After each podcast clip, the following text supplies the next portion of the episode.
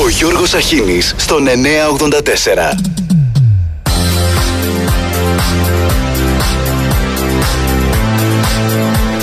Καλημέρα σας. Τρίτη 10 ο μήνας. Αυτό το τσουνάμι της πληροφορίας που έχει εξαπολύσει η ψηφιοποίηση θα μας πνίξει σε μια θάλασσα ξέφρενης επικοινωνίας. Δείτε τις πρόσφατες προεκλογικές εκστρατείες που διεξάγονται ως πόλεμοι πληροφόρησης και πώς υποτίθεται το δημοκρατικό του διαλόγου έχει εκφυλιστεί σε πληροφοριοκρατία. Φυσικά και υπήρχαν πληροφορίες και στο παρελθόν. Δεν καθόριζαν όμως την κοινωνία σε τέτοιο βαθμό όπως σήμερα.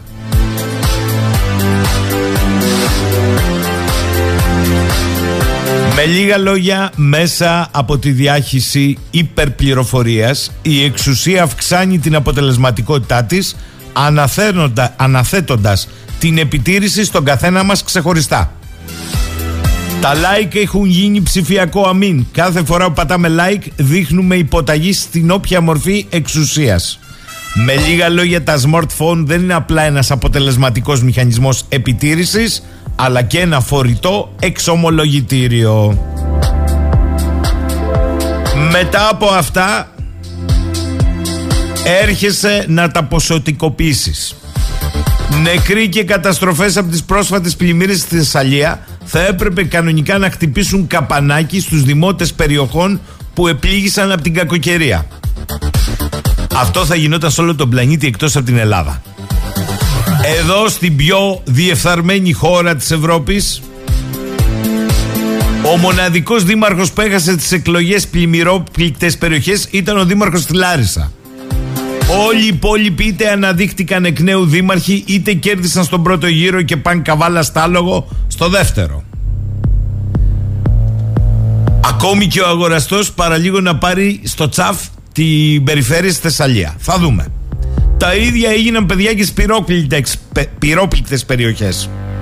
Σας είπα ότι στον Ναύπλιο κέρδισε ο Δήμαρχος με τις κατοσακούλες. Γιατί γελάς Νίκο; Κατά συνέπεια, επειδή βλέπω δύο μέρες τώρα γίνεται στο Twitter το αλάφρωμα επί του Μπέου. Υπάρχουν χειρότεροι από τον Μπέο; Ναι υπάρχουν. Αυτοί που και τον ψήφισαν και τον χειροκρότησαν. Ούτως ή άλλως ζούμε εδώ και καιρός σε ένα δηλητηριώδες νέφος βαριάς έως ασφικτικής πολιτικής οικονομικής, κοινωνικής, υγειονομικής, δημογραφικής, εκπαιδευτικής, εθνικής παρακμής. Μασκαράτες με λίγα λόγια, με συφοριασμένους εντελοδόχους Ηρακλής, της ακερότητας όλων των άλλων χωρών και κρατών πλην ημών. Και είμαστε γενικώς ένας κόσμος κατατρομοκρατημένος, φτωχοποιημένος, εύκολος σε συγκατάνευση, αποδοχή και σιωπή στις πλέον ντροπιαστικές τακτικές. Τι θέλετε να σας πω τώρα; Κύπρος γκρίζε ζώνες Αιγαίου μνημόνια. Αποστρατιωτικοποίηση, ΑΟΣ, δημόσια νοσοκομεία με θανατηφόρα ανεπάρκεια υγειονομική υποχρεωτικότητα παραμορφωτική παιδεία, χρηματιστήρια ενέργειας, πυρπολίσεις δασών, δασοπροστασία να πάνε και από εδώ. Ούτε τα στοιχειώδη που λένε ότι κάνουν τα οργανωμένα δυτικά κράτη δεν θα τα βρείτε.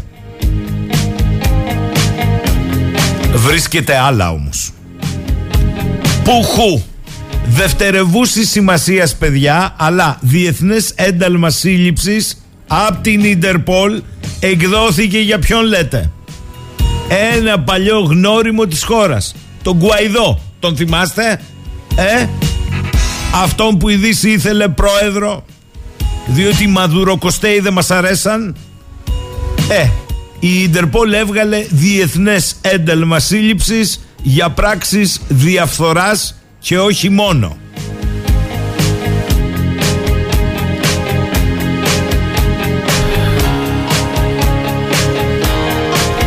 Στη Μέση Ανατολή το σφαγείο καλά κρατεί και ο απόλυτος τρόμος.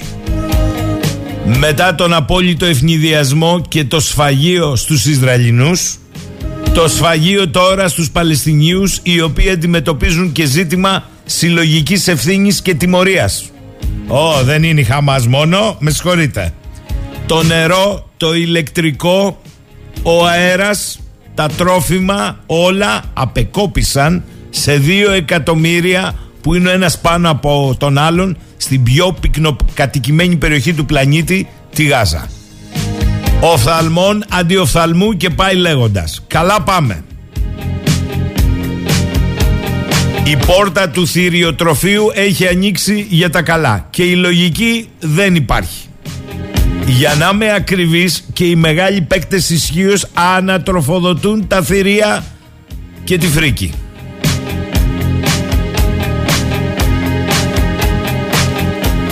Και επειδή ακούω πολλά θα πω αυτό που είχε πει ένας μεγάλος στρατηγός Κανένα στρατιωτικό σχέδιο δεν επιβιώνει της πρώτης επαφής με τον εχθρό, τον όποιον εχθρό. Τα σχέδια είναι καλά μέχρι την ώρα της εκτέλεσης. Εκεί ανατρέπονται πολλά δεδομένα.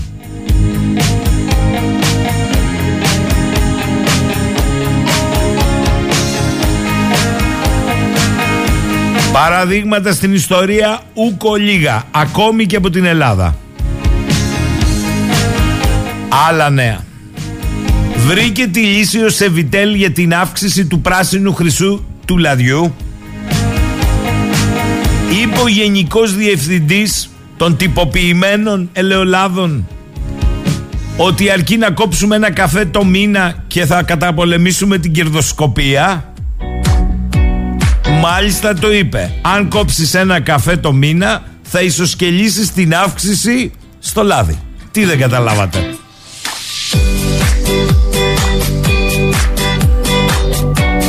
Καλημέρα Γρηγοράκη Μου λέει αν είδα το σοου με τα ελικόπτερα αντί απαντήσεων από το ΓΕΘΑ μετά το πλημμύρισμα του Στεφανοβι... Πώς δεν το είδα; Θέλω να σου θυμίσω ότι ο Κινέζος θεωρητικός του πολέμου Σουντζού γύρω στα 400 π.Χ. έλεγε ότι ο πόλεμος βασίζεται στην εξαπάτηση. Βεβαίως και τόδα είναι μια άσκηση πέλεκης την οποία μάλλον εφήβραν για να βγει ένα βίντεο το οποίο ήταν και πολύ έτσι αποκάλυψη τώρα αυτό θύμιζε για να μας δείξουν ότι πετάνε όλα δεν τα μετρήσαμε έγινε λέει στα πλαίσια άσκησης ετοιμότητας και συναγερμού πέλεκης της πρώτης ταξιαρχίας αεροπορίας στρατού σε παγκόσμια πρωτοτυπία όμως η άσκηση δεν αναφέρει που έγινε, ποιος ήταν ο σκοπός και ποιες δυνάμεις συμμετείχαν. Αντίθετα αναφέρει ποιες δεν συμμετείχαν και αποσιωπά το μέρος που έγινε. Διότι μας λέει ότι στην άσκηση δεν έλαβαν μέρος ελικόπτερα που βρίσκονται ανεπτυγμένα σε αποστολές σε όλη την επικράτεια. Όποιος κατάλαβε, κατάλαβε. Μάλλον αποστολή είναι και τα βυθισμένα.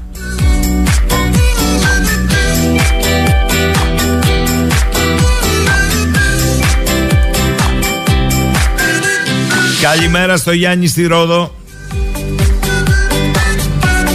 Γιώργο θα τα μετατρέψεις πρώτα σε ευρώ και σέντ και μετά θα το ξανακουβεντιάσουμε το μήνυμα που στέλνεις διότι επιμένεις στη δραχμή την οποία δεν έχουμε από τις αρχές του 2000. Τι να σε κάνω τώρα; Αύριο σας συνιστώ να συντονιστείτε γιατί έρχεται Κώστας Πικραμένος με πράγματα που δεν έχετε ακούσει για τη Μέση Ανατολή και θα χαμηλώσουν πολλά βλέμματα ένθεν κακήθεν.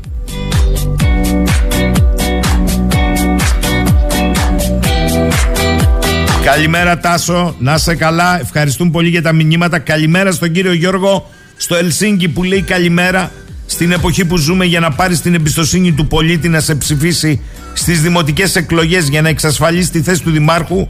Δεν παίζουν ρόλο οι σπουδές, ή έστω η ακαδημαϊκή γνώση, αλλά ο ανδρισμός σου, παράδειγμα του Δημάρχου Βόλου, ο οποίος έχει την εντύπωση ότι βρίσκεται ακόμη σε νυχτερινά κέντρα σαν μπράβος όταν δούλευε, όπου δεν μπορεί να ξεχωρίσει τη μέρα με τη νύχτα.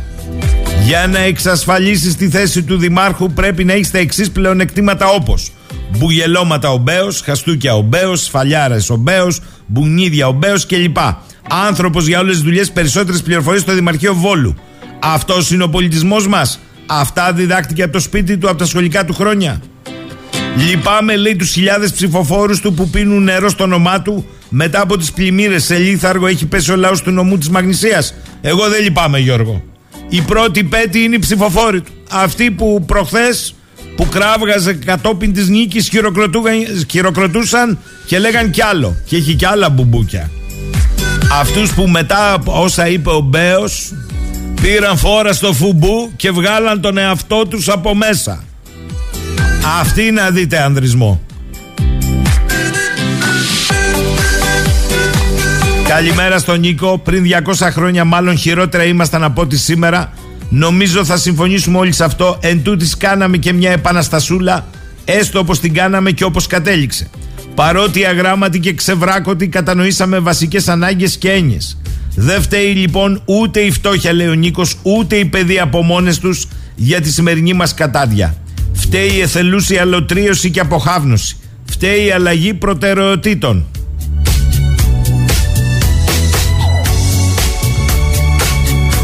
Τα κριτήρια αξιολόγηση των υποψηφίων, λέει ο Χρήστος, αντικατοπτρίζονται στο αποτέλεσμα, για παράδειγμα, του υποψηφίου του ΣΥΡΙΖΑ άλλοτε πρίτανη στην περιφέρεια κεντρικής Μακεδονίας. Μία από τις πλέον αξιόλογες προσωπικότητες με βαρύ βιογραφικό που δεν πήρε ούτε το μισό ποσοστό των εθνικών εκλογών του ΣΥΡΙΖΑ. Ο Νίκος λέει: Ελπίζω να μην ακούσουμε αύριο από τον, από τον κύριο Πικραμένο ότι φταίει ο Πούτιν για ό,τι συμβαίνει στο Ισραήλ. Έλα, ρε Νίκο τώρα. Έλα. Εντάξει. Θα ακούσεις πράγματα, κάτσε να ακούσεις, γιατί έχει μαζέψει ούκο λίγα στοιχεία. Κύριος Πικραμένος και για τις δύο μπάντες.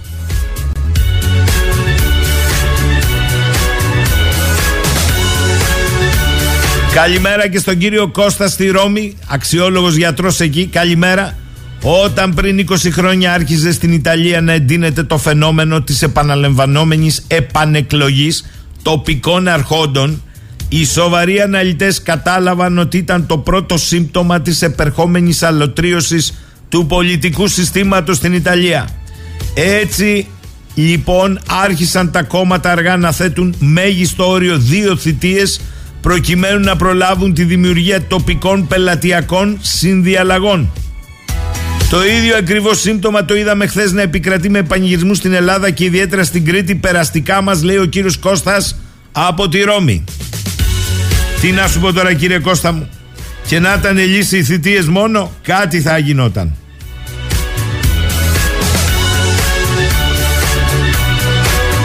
Φταίει ο κακός μας ο Φλάρος λέει ο Ηλίας Καλημέρα Ηλία Ο Ηλίας είναι στην πόλη που αφού του Προέδρου δεν του έγινε το, η δουλειά έριξε το δήμαρχο και έγινε δήμαρχος αυτός. Πρόεδρος ομάδας. Καλά πάμε.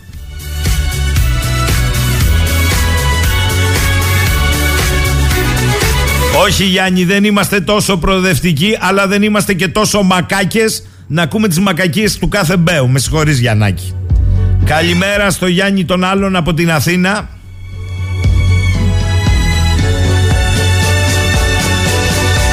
Ο Γιώργος λέει: Ο Τραμπ πειράζει, ο Μπέος δεν πειράζει και ο Τραμπ δεν έχει, δεν έχει σηκώσει χέρι για να τα λέμε δίκαια. Ακριβή στα πίτουρα αυτήν στι φάπες. Ε, όχι και δεν έχει σηκώσει Γιωργάκη χέρι. Κοντζάμ κογκρέσο ντου από παντού. Μην την ξεχνιόμαστε.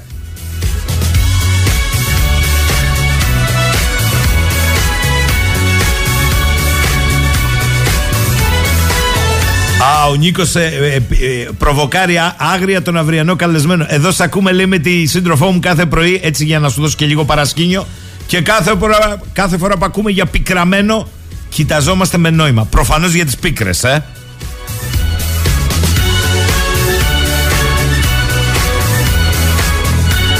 Τρεις και ο Χατζιπετρής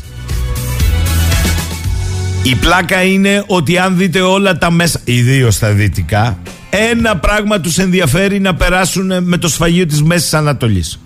Ότι το κάθε μέσο που σέβεται τον εαυτό του έχει στο εμπόλεμο, προσέξτε, στο εμπόλεμο Ισραήλ, ε, στείλει ανταποκριτή.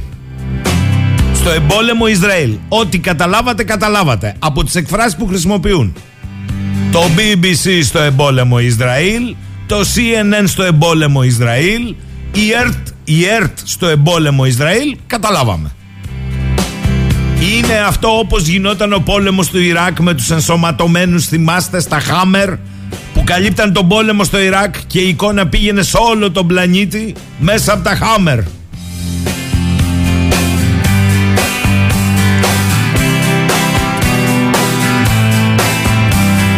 Δήμητρα λέει καλημέρα που έδεσα εκπαιδευτικό στο επάγγελμα και να αναμονή πιστώσεων για να πάμε για δουλειά. Να πληρώτρια να υποθέσω. Η παιδεία σε δεύτερη για να μην πω τρίτη μοίρα πάντα. Ας μην περιμένουμε πολλά. Αχ Δημητρούλα μου.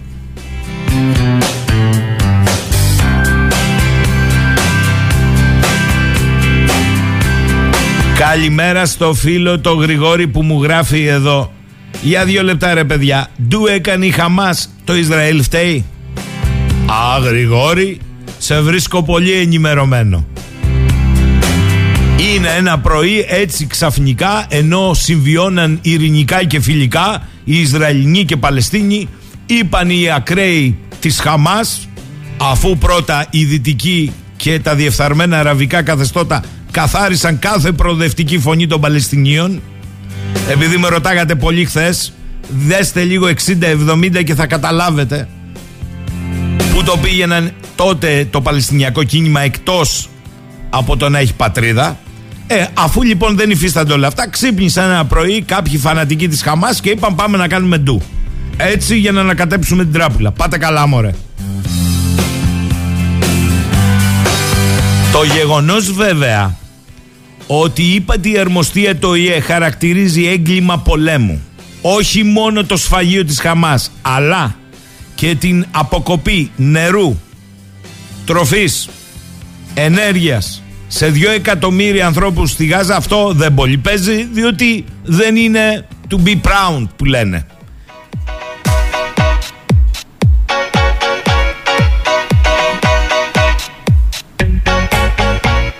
Ε, για αυτόν που μου λέει μα Ισραηλινοί λέει ήταν πιο κυριλέ ειδοποίησαν πιο κυριλέ ειδοποίησαν τους κατοίκους της Γάζας τους Γαζανούς δηλαδή φύγετε προς Αίγυπτο γιατί θα την ισοπεδώσουμε ε αυτό είναι θα ισοπεδώσουμε τη Γάζα η Χαμάς έκανε τον ντους τον ντου από παντού συλλογική ευθύνη ναι αλλά το παραμύθι δεν έχει δράκο διότι όπως έγινε γνωστό σήμερα και από την πλευρά της Ράφα σε συνεννόηση με τους Αιγύπτιους έχουν κλείσει το πέρασμα οι Ισραηλινοί. Καταλάβαμε λοιπόν, είναι κατ' όνομα φύγετε προς την Αίγυπτο όπου όμως θα τα βρείτε κλειστά. Καλά πάμε. Τώρα πήραν μπροστά, λέει ο Νίκος, οι μηχανές προπαγάνδας για τα συμβαίνοντα στη Μέση Ανατολή και όλοι πέφτουν συνεφάκιδε. Αυτό έχει δίκιο. Όλοι πέφτουν από τα σύννεφα, λες και το Μεσανατολικό προέκυψε προχθές το πρωί. Και μόνιμα στην κοσμάρα τους λαμβάνουν αντικειμενική ενημέρωση από το TikTok και το Twitter. Μήπως η Χαμάς, λέει ο Αντώνης, είχε καθαρίσει τους φυσιολογικούς ανθρώπους της Παλαιστίνης και οδήγησε εκεί το θέμα. Μήπως υπερασπίζεστε αυτούς που σκυλεύουν πτώματα; Θα σου πω. Ασφαλώς και η Χαμάς έχει κάνει καθαρίσεις και καθαρίσεις στους Παλαιστινιακούς πολιτικούς της αντιπάλους. Καμία αντίρρηση. Αλλά η Χαμάς δεν δημιουργήθηκε από μόνη της με τις ευλογίες όλων των διεφθαρμένων αραβικών καθιστώτων μουλάδων για να μην ξεχνιέστε μουλάδων και μη με τις ευλογίες των Ισραηλινών μυστικών υπηρεσιών και μη την εποχή που οι Παλαιστίνοι δεν είχαν μόνο PLO και Φατάχ, είχαν και Τζορτ Χαμπάς, αλλά αυτοί ήταν επικίνδυνοι, διότι λέγαν ότι αν θα κάνουμε ένα κράτος δίπλα στο κράτος του Ισραήλ, αυτό έλεγαν, το επόμενο θέμα μας είναι να πέσουν τα διεφθαρμένα αραβικά καθεστώτα και η θεοκρατία. Τι δεν καταλάβατε λοιπόν; Πάμε με τραγούδι σε διάλειμμα.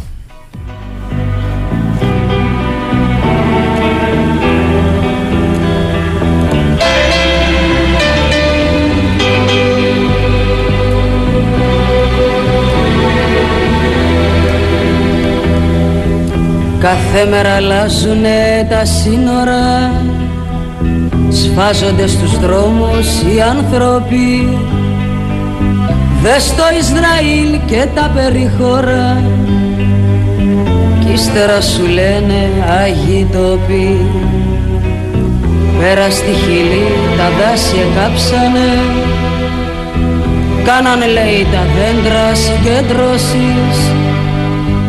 Κι αν θα γράψεις κάτι για τον τόπο σου Κάποτε ακριβά θα το πληρώσεις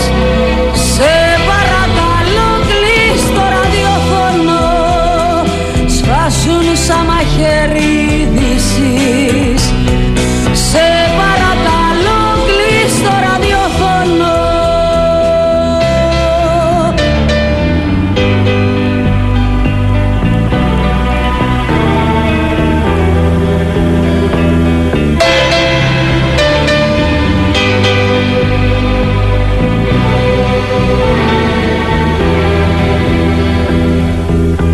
Χίλια σωματεία, χίλιοι σύλλογοι Τα σύνθηματα έρχονται και πάνε. Συνομιλητές πάλι δοσύλλογοι Για δημοκρατία σου μιλάνε.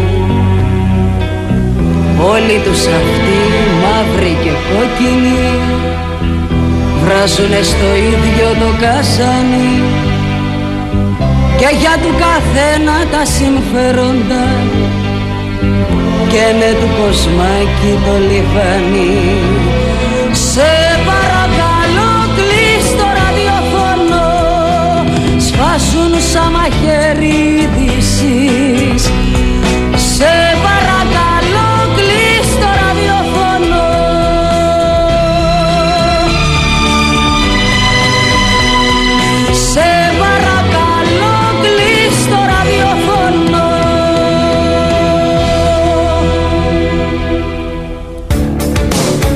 Εδώ είμαστε. Να τελειώσω με τα σχόλια γιατί σήμερα έχουμε καλεσμένο στο στούντιο. Μου λέει ο Νίκος εδώ δεν είναι θελούσια η αλωτρίωσή μας, όπως είπε άλλος ακροατής. Όταν βομβαρδιζόμαστε καταναγκαστικά και καθημερινά από τα μηνύματα των διαφόρων ελεγχόμενων και ανεξέλεγκτων μέσων. Για παράδειγμα, λέει, ποιος μπορεί να γλιτώσει από το συνεχές προβοκάρισμα για να ασχοληθούμε ντε και καλά καθημερινά με θεματολογία αντιπαράθεσης Κασελάκι, Μπέου, Μπέου, Κασελάκι, λες και πρόκειται για κατεπήγον ζήτημα. Ο φίλος ο Θανάσης μου γράφει Ρε Σαχίνη αφού είσαι και εσύ παντογνώστης Ξέρεις πόσα χρόνια ήταν εκεί οι Παλαιστίνοι σε αυτήν την περιοχή πριν το 48 Αυτοί δεν ήταν που συνεργάστηκαν με τους Ναζί της Γερμανίας και τους φασίστες; Αλλά όχι, καταπιέστηκαν από το 48 και μετά. Ωραία ανάγνωση της ιστορίας ώστε να δικαιολογούμε τις πράξεις τους. Άρα ευκαιριακή ανάγνωση. Θανασάκι μου, καλημέρα. Διάβασε λίγο, παιδί μου, σε παρακαλώ τουλάχιστον. Διάβασε. Και οι Παλαιστίνοι ήταν εκεί. Και οι Εβραίοι. Πού ήταν, στα Ιεροσόλυμα ήταν οι Γερμανοί ή ήταν οι Εγγλέζοι; Για πέ μου, αυτοί τι κάναν τότε; Βλέπαν. Και οι Παλαιστίνοι ήταν συνεργάτες των Ναζί ή οι θρησκευτικοί ηγέτες που συναντούσαν και το Χίτλερ; Και πώς φεύγαν από εκεί με εγγλέζικα αεροπλάνα για να πάνε στο Βερολίνο; Για πέ μου. Ε ρε παιδί μου. Όντως είμαι παντογνώστης, όχι βέβαια. Προσπαθώ να διαβάζω όπως κόσμος που διαβάζει πολύ καλύτερα από εμάς. Καλή ώρα ο φίλος ο Τάκης, ο οποίος μου έστειλε το εξής μήνυμα. Μου καλείς στη Στρούγκα. Το 2021 το Διεθνές Ποινικό Δικαστήριο της Χάγης για εγκλήματα στα Παλαιστινιακά εδάφη έδωσε ένα μήνα προθεσμία στο, στην Παλαιστί, στους Παλαιστίνιους και στο Ισραήλ. Γιατί έδωσε αυτή την προθεσμία για να ψάξουν με ανεξάρτητες δικές τους αρχές μπας και βρουν και άλλα στοιχεία. Το κουβό της ιστορίας ποιο είναι όμως μου λέει ο Τάκης. Η Παλαιστίνη κράτος μη διεθνώς αναγνωρισμένο είναι μέλος του Διεθνούς Ποινικού Δικαστηρίου. Το Ισραήλ, το Ισραήλ κράτος, ε, αναγνωρισμένο δεν είναι μέλος του Διεθνούς Ποινικού Δικαστηρίου της Χάγης διότι αντιτάσσεται στεναρά σε οποιαδήποτε έρευνα. Α, ωραία πράγματα, ε. Ο Νίκος μου λέει τι τραγουδάρα βάλατε με τη Μοσχολιού; Ο Νίκος το βάλω στην ονόματό σου. Κάποτε η τέχνη λέει είχε φωνή και συμμετοχή σε αυτή τη χώρα. Κάποτε. Ο Νίκος ο άλλος από τη Λάρισα λέει άσχετο με όλα αυτά. Σήμερα σε γυμνάσια Λύκεια στη Λάρισα ξεκίνησαν κατάληψη. Τους λόγους δεν τους ξέρω. Το ωραίο είναι ότι βάζουν τα υπόλοιπα παιδιά να μπουν να κάνουν μάθημα μέσω Webex. Γαμάτο λέει. Τι να σου πω. Ο Δήμος λέει να θυμίσω τις έξυπνες βόμβες που έριχναν οι Αμερικάνοι στο Ιράκ που πέρναγαν μέσα από αεραγωγούς σε κατεφύγια με παιδιά και όλα τα δυτικά μήμυε τα δείχναν live ως επίτευγμα της τεχνολογίας. Αν θεωρούν τη ζωή του Άραβα και του Ισραηλινού δεν έχει αξία, σταλουστούν τώρα. Δυστυχώς όμως και στο Ισραήλ είναι αθώοι που την πληρώνουν ή εν πάση περιπτώσει είναι αρκετοί οθώοι, αθώοι. Δεν είναι όλοι, υπάρχουν και φανατικοί Ισραηλίτες και φανατικοί Παλαιστίνοι που σμπρώχνουν στα άκρα, αλλά υπάρχει μια λεπτομέρεια. Η Παλαιστίνη είναι υποκατοχή, δεν είναι σε επίθεση. Ε, παιδιά, άμα είσαι με τη σωστή πλευρά της ιστορίας, άμα συμβαίνει αυτό με την Ουκρανία, το λέμε και καλώς. Άμα συμβαίνει με την Κύπρο, δεν το λέμε. Το ξεχνάμε. Και άμα συμβαίνει με τα Παλαιστινιακά εδάφη, να πάει και το παλιάμπελο. Ο Νίκος μου λέει εδώ να πει σε παρακαλώ το ακροατή που λέει δεν είναι θελούσια πως αυτά που βομβαρδίζονται μπορεί να τα αποκρούσει. Το καλύτερο καταφύγιο σε τέτοιες περιπτώσεις είναι η κριτική σκέψη. Μάλιστα. Και τέλος ο Σωτήρης αν φύγουν οι Παλαιστίνοι από την Παλαιστίνη, πού να πάνε; Ε, είναι ένα ερώτημα γιατί τα περισσότερα διεφθαρμένα αραβικά κράτη δεν τους θέλουν ούτε τους φάζουν. Μη, μη, η Ορδανία, Μαύρο Σεπτέμβρη, τον έχετε ακούσει; Τι είχε συμβεί, ε; Διότι ξύπναγαν κοσμάκι άλλο. Και ευχαριστώ το φίλο μου τον Κώστα τον Πικραμένο που μου λέει να πω στον Νίκο ότι θα έχει πίκρα αύριο ο οποίος στέλνει όμως το εξής μήνυμα από το η Γαλλία. Για όσους λέει έχουν αμφιβολίες, η Χαμάς ιδρύθηκε το 1987 και εδρεώθηκε με τη στήριξη του Σινμπετ και τα φράγκα της Σαουδικής Αραβίας. Τελεία παράγραφος. Και η παράγραφος σήμερα είναι στο χώρο της πολύπαθης δημόσιας υγείας. Τα τελευταία μαντάτα έχουν το δεύτερο εμβληματικό νοσοκομείο της Κρήτης στο Βενιζέλιο στο Λουκέτο. Αλλά νομίζετε ότι το πρώτο εμβληματικό είναι καλύτερα;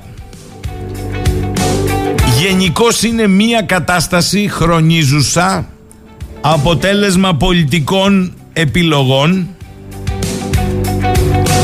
διότι στα χαρτιά όλοι ομνίουν στο δημόσιο χαρά. Όλοι. Τέλος πάντων, ας το πούμε έτσι. Κοντά στις εκλογές. Οι πρακτικές δείχνουν βεβαίως άλλα πράγματα καθημερινά. Η μάχη δίνεται από ιατρικό και παραϊατρικό προσωπικό, τους εργαζόμενους δηλαδή και τους πολίτες. Από αυτούς δίνεται η μάχη για να κρατηθεί το όποιο εθνικό σύστημα υγείας. Οι υπόλοιποι καντρίλες και παιχνιδάκια. Άκουγα το πρωί την Αγγέλα μιλούσε με φαρμακοποιό. Μάλιστα. Και τον ρωτούσε για την εμβολιαστική περίοδο Γιατρό, μάλιστα. Και ο άνθρωπος απαντούσε έτσι πολύ συστολικά διότι πλήρη εικόνα δεν έχει. Να σας πω εγώ τι γίνεται, πώς γίνονται τα παιχνίδια στη δημόσια υγεία σε τέτοιο βαθμό μάλιστα στις μέρες μας που δεν έχει ξαναγίνει. Ακούστε λοιπόν μια ιστορία η οποία θα μπορούσε να είναι και καρέ από ταινία του Παπακαλιάτη. Απόλυτα πραγματική. Λοιπόν, η αναπληρώτρια υπουργός η κυρία Αγαπηδάκη κάλεσε επιλεκτικά συγκεκριμένους συντάκτες υγείας και τους ανακοίνωσε ότι έρχονται τα νέα εμβόλια. Και αυτά τα, τα έξτρα που τα λένε, θα δούμε αν είναι έτσι. Κανείς δεν τα ξέρει. Κατά του κορονοϊού. Τους έδωσε και την ημερομηνία που ψάχνει η Αγγέλα με το γιατρό σήμερα για να έχουν ολοκληρωμένο το αποκλειστικό τους. Αλλά προσέξτε, τους ζήτησε να μην γράψουν τίποτα θα τους πει εκείνοι πότε θα πατήσουν το πληκτρολόγιο για να βομβαρδιστείτε επικοινωνιακά όλοι μαζί. Έρχονται τις επόμενες μέρες και η σημαντική αυτή πληροφορία θα είναι κατά αποκλειστικότητα σε όσους φτιάχνουν της Υπουργού το προφίλ. Για αυτή τη δημόσια υγεία μιλάμε. Σήμερα θα πάω σε έναν άνθρωπο που ξέρει από την καλή και από την ανάποδη τα ζητήματα της υγείας ε, καθότι ασχολείται και με την Πανελλήνια Ομοσπονδία των Εργαζομένων στα νοσοκομεία αλλά που συχνά πυκνά ακούμε τη φωνούλα του και όχι μόνο και τη δράση του σωματείου του, δεν είναι ο αυτός του, του κυρίου Δημήτρη Βρύσαλη, πρόεδρος του Σωματείου των Εργαζομένων στο Πανεπιστημιακό, με πλήρη εικόνα όμως για όλα τα ζητήματα της δημόσιας υγείας στο νησί μας και όχι μόνο. Καλημέρα κύριε Βρύσαλη. Καλημέρα κύριε Σακίνη σε εσάς και στους ακροατές σας. Λοιπόν, είμαστε το 2023, ε, που με ένα πάτημα του κουμπιού, που λέει και η κυρία Αγαπηδάκη, θα μάθουμε κατά αποκλειστικότητα σε μερικές μέρες τα εμβόλια πότε έρχονται για να παίξει το θέμα. Αλλά αυτό το πάτημα του κουμπιού να λειτουργεί δημόσια υγεία στοιχειοδός στα νοσοκομεία της προκοπής, γιατί δεν γίνεται; Γιατί συνειδητά τα νοσοκομεία και της Κρήτης και πανελλαδικά εδώ και χρόνια έχουν απαξιωθεί, έχουν υποβαθμιστεί οι υπηρεσίες παρόλο την προσπάθεια που κάνουν οι μαχόμενοι υγειονομικοί με ένα ακριβώς ε, αν θέλετε αποτέλεσμα που επιχειρούν όλες οι κυβερνήσεις. Να αποτελέσει και ο χώρος της υγείας ένα εμπόρευμα ώστε να πουλιέται και να αγοράζεται από αυτούς που την έχουν και για τους πολλούς, για εμάς δηλαδή όλους, να υπάρχουν υποβαθμισμένες υπηρεσίες υγείας ώστε να καλύπτονται και οι βασικές μόνο ανάγκες. Δυστυχώς αυτό το βλέπουμε κωδικοποιημένα όλα αυτά τα χρόνια που, ε, που τουλάχιστον δραστηριοποιούμε ή που έχω, έχω την ευθύνη της, ε, ε, του Σωματείου Εργαζομένων στο Πανεπιστημιακό Νοσοκομείο Ηρακλείου με εμβληματικούς νόμους ένας από αυτούς ε, τους εμβληματικούς νόμους ε, που ήταν ο νόμος Παπαδόπουλου το 2000 που επί της ουσίας εκεί μπήκε η ταφόπλακα της όποιας δημόσιας λειτουργίας είχαν τα δημόσια νοσοκομεία. Δηλαδή ο νόμος έλεγε καθαρά ότι θα πρέπει να λειτουργούν σαν αυτοδιοικούμενες οικονομικές μονάδες οι ασθενείς χαρακτηρίζονται επίσημα όχι από την ελληνική κυβέρνηση αλλά και από τα ευρωπαϊκά κείμενα πελάτες και βεβαίως θα πρέπει οι εργαζόμενοι να είναι ευέλικτοι, δηλαδή εργαζόμενοι με ευέλικτες εργασιακές σχέσεις και βεβαίως ε, ε, το να, ε, η υγεία να παρέχεται κατηγοροποιημένα αναλόγως το παλάτιο του κάθε ενός από εμάς.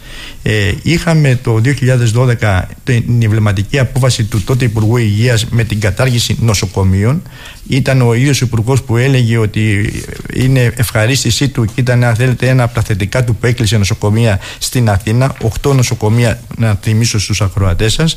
Και βεβαίως ε, ήταν η ίδια κυβέρνηση και το, και το Πασόκ τότε που είχαν θεσμοθετήσει τα απογευματινά ιατρία και τα απογευματινά χειρουργία που η μετέπειτα κυβέρνηση του ΣΥΡΙΖΑ ξέχασε να το καταργήσει. Ε, και ταυτόχρονα βεβαίως ε, είχαμε τις, ε, τα ιδιωτικά νοσοκομεία που υπάρχουν πανελλαδικά πλέον όπως είναι το, ε, το Παιδιατρικό Νοσοκομείο Θεσσαλονίκης που είναι να φτιαχτεί, το, το Παπαγεωργίου το νοσοκομείο Σαντορίνη που διαφημίστηκε και από την ε, κυβέρνηση του ΣΥΡΙΖΑ σαν ένα νοσοκομείο που θα μπορούσε με ευέλικτο τρόπο να λειτουργεί και να κάνει προσλήψεις. Και να θυμίσω μόνο ότι αυτή τη στιγμή αυτό το ευέλικτο νοσοκομείο δεν έχει παιδίατρο, δεν έχει παθολόγο, δεν έχει καρδιολόγο, δεν έχει ακτινολόγο. Πάρα πολλά περιστατικά έρχονται στο, εδώ στο Πανεπιστημιακό ε, Νοσοκομείο. ευέλικτο είναι. Ε, ε, αφού δεν τα έχει ευέλιξία. Ευελιξία είναι και η μεταφορά βεβαίως. Και επίσης έχουμε ένα εμβληματικό νόμο που έχουν συμφωνήσει η Νέα Δημοκρατία, Πασόκ και ΣΥΡΙΖΑ την αλλαγή του τρόπου χρηματοδότησης των νοσοκομείων. Είναι το επόμενο βήμα κρίκος στην ιδιωτικοποίηση των νοσοκομείων και στο κλείσιμο νοσοκομείων. Τι θέλω να πω με λίγα λόγια, αν θέλετε, είναι, είναι ε, ουσιαστικά λέει αυτός το νομοσχέδιο ότι πλέον ε, 18 νοσοκομεία μέσα σε αυτά είναι και το Πανεπιστημιακό Νοσοκομείο και συνολικά η 7η Υγειονομική Περιφέρεια. Ο τρόπος χρηματοδότησης από 1η Πρώτη του 24 αλλάζει. Δηλαδή, ουσιαστικά η, υπάρχει η, η κατηγοριοποίηση ασθενειών και ταυτόχρονα η κοστολόγηση των ασθενειών και του χρόνου διαμονής στο νοσοκομείο και με βάση αυτή την κοστολόγηση με πρόσχημα το να γίνει αξιολόγηση των υπηρεσιών και να γίνει αν θέλετε μια κατηγοριοποίηση ποιων νοσοκομείων δουλεύουν καλύτερα ή όχι θα υπάρχει αντίστοιχη ε, χρηματοδότηση με ποιο σκοπό να μειωθεί ακόμα περισσότερο ο κρατικός προπολογισμός και τα ε, έσοδα του νοσοκομείου να είναι από την πώληση υπηρεσιών υγείας δηλαδή ένα νοσοκομείο που έχει πάρα πολλές ε, μεγάλες πωλήσεις υπηρεσιών ε, πεμπατικών, χειρουργείων θα έχει το αντίστοιχο τμήμα λεφτά. Κάποιο π.χ. σιτία η Ιεράπετρα που δεν κάνει χειρουργία ή το ρέθμο ή το βενιζέλιο λόγω του ότι δεν θα έχει κύκλο ε, ε εργασιών μάλιστα, με αυτούς τους όρους, τζίρους δηλαδή, μάλιστα. θα περιορίζεται η κάνουλα και, και ουσιαστικά θα οδηγείται σε μαρασμό και κλείσιμο. Δηλαδή εδώ δεν θα έχουμε απόφαση de facto της κυβέρνησης κλείνω το ένα το άλλο νοσοκομείο. Όχι. Θα κλείνει. Θα σου λέει ότι τα στοιχεία. Ε, δεν, δεν αξιολογείσαι καλά. Μάλιστα. Δεν έχεις δεν έσοδα. Πόρους. Δεν παίρνεις πόρου από τον ΕΟΠΗ είτε από τις ιδιωτικές ασφαλιστικές εταιρείες. Και ω εκ τούτου ε, είσαι μη ανταγωνιστικός με βάση το ένα δημόσιο νοσοκομείο ή με τον ιδιωτικό τομέα. Και με αυτή, με αυτή την έννοια ε, χτυπάμε τον, ε, καμπάνα μεγάλη για τα νοσοκομεία όχι μόνο της Κρήτης αλλά όλης της Ελλάδας, ότι με αυτόν τον τρόπο θα έχουμε συρρήκνωση ή και κλείσιμο τμήματων. Φανταστείτε τώρα ότι ένα τμήμα παθολογικό, μια παθολογική κλινική, δεν έχει τα έσοδα που έχει μια, μια χειρουργική κλινική ή ένας τομέας που έχει επεμβατικά, στεφανιογραφίες, αγκυλοπλαστικέ, βηματοδότες. Άρα, επί της ουσίας, θα έχουμε κατηγοροποίηση νοσοκομείων και βεβαίως και μέσα των νοσοκομείων και κλινικών. Κλινικών που θα έχουν με βάση τα έσοδα θα μπορούν να κάνουν προσλήψεις, θα μπορούν να αυξάνουν εισαγωγικά το μισθό με την, με την νέα του μπόνους και ταυτόχρονα θα έχουμε νοσοκομεία που θα μαραζώνουν με βάση αυτή τη χρηματοδότηση.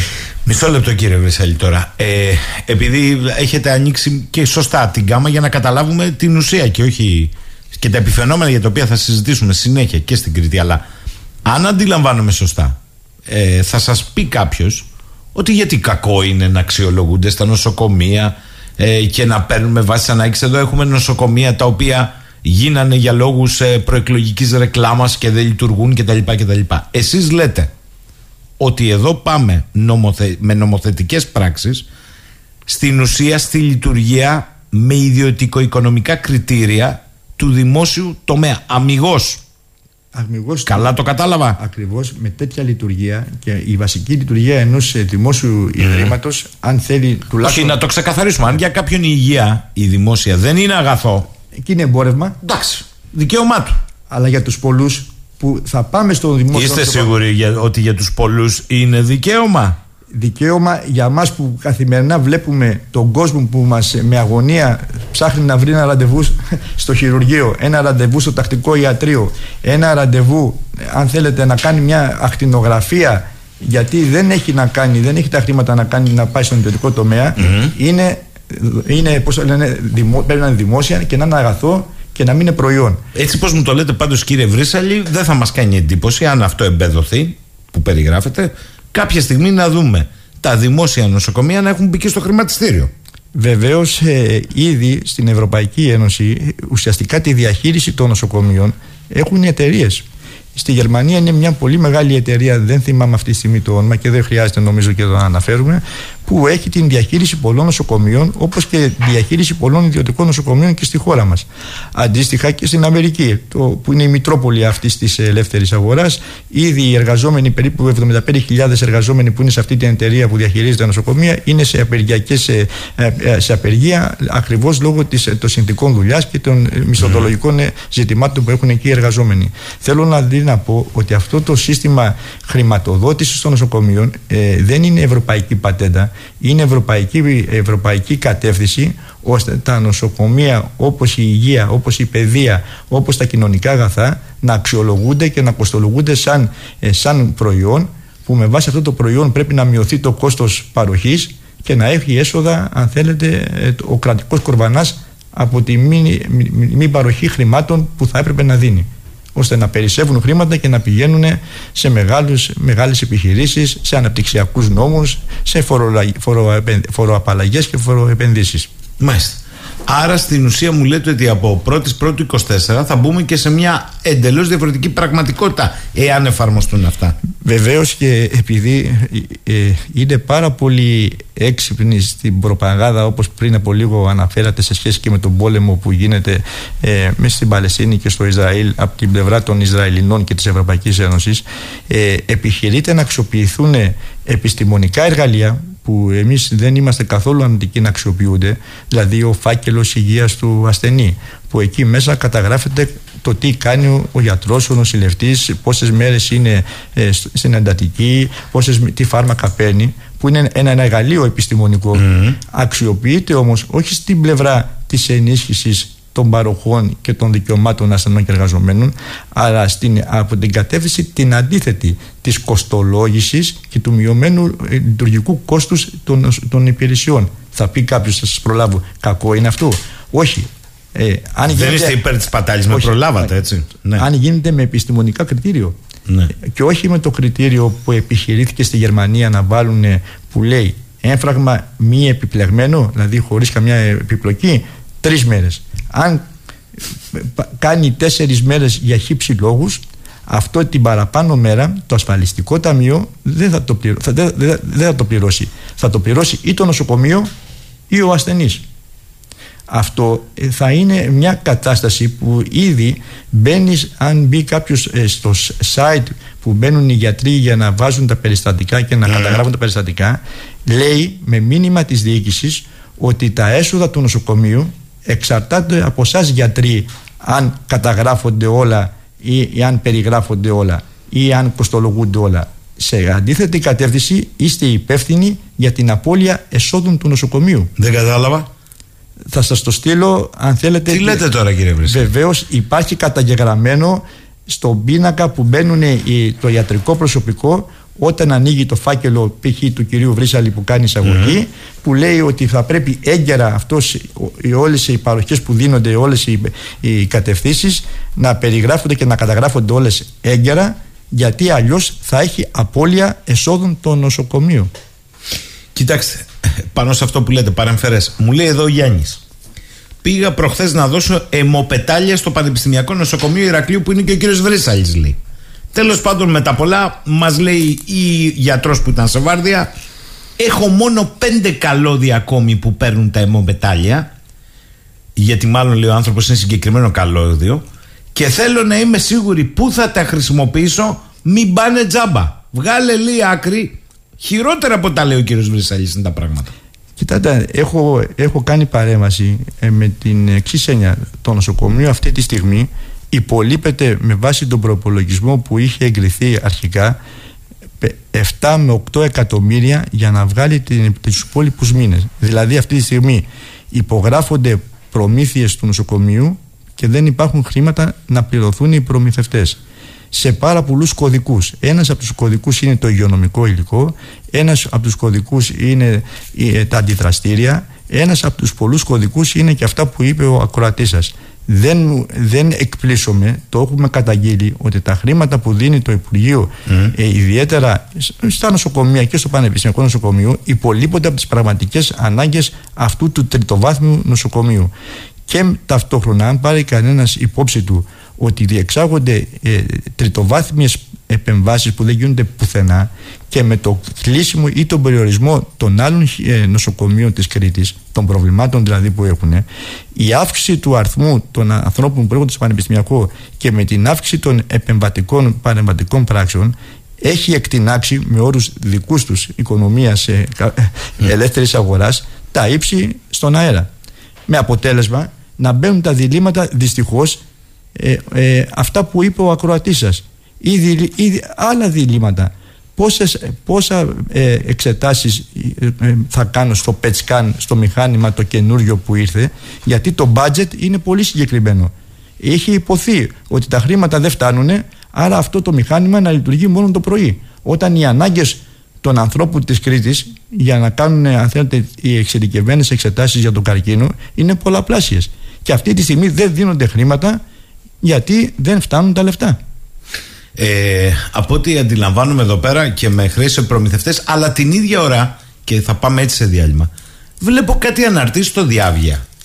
Εργολαβία σε εκείνο, εργολαβία στο άλλο, εργολαβία στο παράλληλο, εργολαβία σε προσωπικό, εργολαβία για την καθαριότητα, εργολαβία για την οργάνωση των συστημάτων των νοσοκομείων, εργολαβία για την επικοινωνιακή πολιτική των νοσοκομείων. Με συγχωρείτε, τρελαθώ. Πώς γίνονται αυτά, το ένα με το άλλο, είναι αντιφατικά, κύριε Βρυσαλή. Είναι, φαίνονται αντιφατικά, είναι όμως και η πλευρά αυτή της κυβέρνησης που πατώντας σε νόμους των προηγούμενων επιχειρούν πλέον η λειτουργία των νοσοκομείων να μην γίνεται με μόνιμο προσωπικό. Καταρχήν για το προσωπικό που λέμε καθαριότητα, σύντηση, που εδώ έχουμε φτάσει στο σημείο πλέον ε, να έχουμε και προσωπικό νοσηλευτικό στα προνοιακά ιδρύματα. Δηλαδή πλέον δεν προσλαμβάνονται ούτε άνθρωποι συμβασιούχοι που μέχρι τώρα και από την άλλη αν θέλετε επιχειρείται από πλευράς ε, διοικήσεων νοσοκομείων και κυβέρνηση συνολικά να περάσουν γρήγορα αλλαγές σε επίπεδο διοίκηση, διαχείρισης προσωπικού πολύ πιο γρήγορα από, κάτι, από άλλα ζητήματα που έχουν να κάνουν με προμηθευτές αυτά που συζητάγαμε. Mm. Γι' αυτό φαίνεται αυτό το αντιφατικό. Από τη μία δεν έχουν χρήματα να πληρώσουν οι προμηθευτές για απλά πράγματα. Δηλαδή, ε, εδώ ψάχναμε να βρούμε μπουκαλάκια αυτά που παίρνουμε το αίμα, δεν υπάρχουν γιατί δεν υπάρχει ε, κωδικός για το αντίστοιχο υγειονομικό υλικό. Τι λέτε; Δανείζεται η μία κλινική από την άλλη ακριβώς για να έχουμε τα απλά πράγματα και από την άλλη προωθείται γρήγορα αυτό που λέμε ε, εργολάβει στα νοσοκομεία και όχι μόνο στην καθαριότητα και στη σύντηση και σε υπηρεσίες του νοσοκομείου διοικητικές. Στο Πανεπιστημιακό Νοσοκομείο από το 2012, δεν είναι πρόσφατο, ένα κομμάτι της οικονομικής υπηρεσίας είναι σε εταιρεία. Δεν είναι σε, στο, δημόσιο σύστημα υγείας, είναι σε εταιρεία που διαχειρίζεται, διαχειρίζεται ένα κομμάτι οικονομικών και βεβαίως με την ιδεολογία ότι το νοσοκομείο δεν έχει λογιστεί αλφα βαθμού ανθρώπου. Δηλαδή σας βγάζει τα κοινόχρηστα που λέμε. Ε, καλά, είναι απλο, πολύ απλοϊκά, δεν είναι, κάνουν σοβαρή δουλειά. Οι άνθρωποι δεν έχουν με τους εργαζόμενους. εννοείται. Ε, αλλά βλέπετε δηλαδή πού πάει, πώς πάει το πράγμα. Και αν δεν έχουμε άμεσα εργολάβους ή άμεσα εταιρείες, έχουμε ΜΚΟ μη κυβερνητικές οργανώσεις. Τι είναι, και ΜΚΟ στα νοσοκομεία. Στα νοσοκομεία. Άντε. Και στο, στην καθαριότητα στο παιδί στο Ηράκλειο ναι. και στο νοσοκομείο του Ρεθύμνου. Και βεβαίως με το πρόσχημα ότι δίνονται, δίνεται δουλειά σε ανθρώπους που είναι σε μια διαδικασία να φύγουν από το σοβαρό πρόβλημα που έχουν της ψυχικής υγείας. Αλλά δεν γίνεται με όρους, αν θέλετε, πλήρης δικαιωμάτων αυτών των ανθρώπων. Όχι. Δεν γίνεται με τέτοιους όρους. Είναι μια εταιρεία που μπορεί να έχει δίθεν κοινωνικού σκοπού, αλλά είναι μια εταιρεία ιδιωτική. Μάλιστα. Τα λεφτά τα παίρνει η εταιρεία και δίνει κάτι της για να εργάζεται αυτός ο κόσμος για να καταλαβαίνόμαστε. Ναι, ναι ακριβώς αυτός. Α, ωραία, ωραίο επιτελικό κράτος. Βεβαίως. Για ακούστε πολύ γρήγορες απαντήσεις. Με ρωτάει εδώ η Κάρμεν. Τα έσοδα του νοσοκομείου, ναι. έστω με τη λογική των τζίρων, θα μένουν στο νοσοκομείο θα τα παίρνει το κεντρικό κράτος και μετά το νοσοκομείο θα ζητήσει και ανέβει για χρηματοδότηση; Θα, θα μπορεί να το παίρνει το νοσοκομείο και θα αναπτύσσει υπηρεσίες που θα το φέρνουν αντίστοιχα έσοδα. Μόνο δηλαδή, αυτές. Ε, μόνο αυτές. Γιατί αν, αν, πρέπει να, να, να, πρέπει να λειτουργήσεις μια παθολογική κλινική που δεν θα έχει έσοδα, δηλαδή εκεί δεν θα έχεις ε, θα έχεις ανθρώπους πολλές μέρες μες στην κλινική, θα έχεις ανθρώπους με πάρα πολλά ε, προβλήματα υγείας, δεν θα έχει την ίδια προσέλκυση εσόδων με μια κλινική ε, που έχει χειρουργία, που έχει επεμβατικά, που έχει υψηλής τεχνολογίας μηχανήματα. Δεν, δεν είναι τυχαίο κύριε Σακίνη και να τελειώσω ότι το τελευταίο διάστημα έχουν ε, ε, γεμίσει τα νοσοκομεία και καλά κάνουν με υψηλής τεχνολογίας μηχανήματα. Το θέμα είναι ποιος θα τα λειτουργήσει, ποιος θα τα συντηρήσει και βεβαίως ε, για ποιον θα απευθύνονται. Γιατί έχουμε την άλλη πικρή εμπειρία με βάση τις πληροφορίες που έχουμε και σαν συνδικαλιστικό κίνημα, ότι σε νοσοκομεία της υπόλοιπης Ελλάδας, και μπορεί να έρθει γρήγορα και εδώ, ότι επειδή δεν υπάρχουν ακτινολόγοι γιατροί, τα, τα λειτουργούν πλέον ιδιώτες μέσα. Έρχεται η εταιρεία και λειτουργεί τους υπέρηχους, τους αξιονικούς και, και, όχι με το αζημίωτο. Καταλάβαμε. Πολύ γρήγορα. Ε, δεν θα πρέπει να υπολογιστεί, λέει ο Μιχάλης εδώ από τη Ρόδο, ότι και από τα Δωδεκάνησα έρχονται Κρήτη και από τα μικρά νησιά Πάνε Ρόδο και από Ρόδο Κρήτη. Αυτό το, η αλυσίδα ισχύει, έτσι. Ισχύει. Μάλιστα. Άλλος φίλος εδώ, Τάκης. Με τους αναστιολόγους δεν υπάρχει πρόβλημα. Το Σάββατο λέει συγγενή μου έσπασε το πόδι του και τελικά τον πήγα σε ιδιωτική κλινική γιατί θα του έκαναν επέμβαση σε άγνωστο χρόνο. Υπάρχει σοβαρότατο πρόβλημα. Σκάνε εδώ τώρα, θα ναι. ακούσετε πολλά. Υπάρχει σήμερα. σοβαρότατο πρόβλημα. Δεν είναι ε, ελληνικό πρόβλημα. Είναι παγκόσμιο, πανευρωπαϊκό. Αλλά κοιτάτε να δείτε γιατί ακολουθείται μια κοινή πολιτική σε όλη την Ευρωπαϊκή Ένωση ότι αυτή τη στιγμή αν δεν δώσουν κίνητρα και οικονομικά και επαγγελματικά και συνθηκών εργασίας και στη χώρα μας και στα νοσοκομεία της Κρήτης και παγκόσμια τότε δεν θα βρίσκουν αναισθησιολόγους και βεβαίως θα αναπτύσσονται ειδικότητες, όχι με κεντρικό σχεδιασμό τι ανάγκες έχει η χώρα ή, ο, ή οι πολίτες αυτής της χώρας αλλά με βάση το τι, τι θα φέρει κέρδος στην τσέπη του ιδιώτη γιατρού ο Κούλης από Θεσσαλονίκη, κύριε Βρύσαλη, λέει γιατί δεν γίνονται απεργιακές κινητοποίησεις και στην Ελλάδα σχετικά με την ιδιωτικοποίηση υγείας. Επίσης, αφού θέλουν οι κυβερνώντες ιδιωτικά νοσοκομεία, γιατί γίνεται δημόσια δαπάνη η εκπαίδευση γιατρών και νοσοκόμων. Ε, Κούλη, τώρα αυτό είναι λιγάκι περίεργο. Πρόσεχε, θα σου γυρίσει ανάποδα. Άλλος, θες δημόσια υγεία, λέει ο Μπάμπης; Αυτά είναι κομμουνιστικές αρχές. Στο Αμερικά τίποτα δεν είναι τζάμπα. Κούλι λέει: Δεν θέλαμε το αμερικανικό όνειρο, αλλά γκρέκα. Τι δεν καταλαβαίνετε, κύριε Βρύσαλη. Άλλος φίλος εδώ πέρα μου λέει: Κύριε Βρύσαλη, πες μας δύο λόγια και για τα κέντρα υγείας. Στην περιοχή μου, στις αρχές του καλοκαιριού, πηγαίνοντας σε ραντεβού στον οδοντίατρο, είδα στην είσοδο την ανακοίνωση κατάργησης πέντε ειδικοτήτων, μεταξύ άλλων γυναικολόγου και οφθαλμίατρου. Όπως μου είπε η γιατρός, αυτή είναι μόνο η αρχή. Το ραντεβού επίσης τη μισή ώρα και μάλιστα το πόδι κυριολεκτικά. Συνήθως για να προλάβει ο γιατρός να κάνει κάτι, κλείνεις δύο ραντεβού με άλλο όνομα, αν έχεις κάποιο γνωστό ή συγγενή. Αλλιώς είναι αμφίβολο αν καταφέρεις να εξεταστείς. Δυστυχώς αυτά είναι τα σημαντικά για τα οποία δεν μιλά κανείς και δεν μοιάζει να ανησυχεί κανείς και μιλώ κυρίως για τους άμεσα ενδιαφερόμενους που είναι οι πολίτες που δεν σηκώνονται από τον καναπέ. Ένα σχόλιο, αν ναι. πάμε σε διάλειμμα. Λοιπόν, ε, οι πολίτες σηκώνονται από τον καναπέ. Ήδη θέλω να χαιρετήσω και από το ραδιόφωνο σας την πρωτοβουλία που έχουν πάρει το Σωματείο Συνταξιούχων μαζί με άλλα σωματεία της πόλης μας σήμερα να δώσουν συνέντευξη τύπου 12.30 ώρα έξω από την πύλη του Βενιζελίου. Και από ό,τι γνωρίζω, ετοιμάζεται μια μεγάλη κινητοποίηση την ερχόμενη εβδομάδα από τους αντίστοιχους ε, φορείς της κοινωνίας του Ηρακλείου, που είναι πολύ σημαντικό γιατί ακριβώς η ασπίδα προστασίας και του Βενιζελίου και του Παγνή και της δημόσιας υγείας είναι ο ίδιος ο, ο, ίδιος ο λαός της Κρήτης, του Ηρακλείου, οι ίδιοι εργαζόμενοι και μέσα στην υγεία και έξω από την υγεία. Και ταυτόχρονα να μην ξεχάσουμε και να πούμε ότι οι κινητοποιήσεις και στο νησί μας γίνανε μεγαλειώδεις μέσα στον το χειμώνα ε, και στην, στο Ρέθυμνο και στην Ιεράπετρα και στη Σιτία τώρα πρόσφατα και κάναμε και ένα μεγάλο παγκρίτιο συλλαλητήριο 22 Φλεβάρι τη μέρα που ο Πρωθυπουργός ερχόταν εδώ και την ημέρα εκείνη που η διοίκηση του Παγνή επιχείρησε να βγάλει παράνομη και καταχρηστική την κινητοποίηση που κάναμε ε, γιατί ήταν πάνω από δύο ώρες και δεν μπορούσαμε να κάνουμε την κινητοποίηση. Δηλαδή θέλω να πω ότι ο κόσμος και μιλάει ανεξάρτητα το τι έχει ψηφίσει γιατί ο, δεν, ο, ο λαός μας δεν έχει δώσει λευκή επιταγή σε καμία κυβέρνηση ε, πράγματα που τα έχει πληρώσει τέσσερις φορές άμεσα, έμεσα ασφαλιστικές φορές και βεβαίως καθημερινά ε, μέσα από την καθημερινότητά του να τα, να τα ξαναπληρώσει και νομίζω η ελπίδα και βεβαίως η ελπίδα και η νίκη που μπορεί να έρθει στο να μην περάσουν αυτά τα σχέδια έχει να κάνει με την ίδια τη δράση του κόσμου.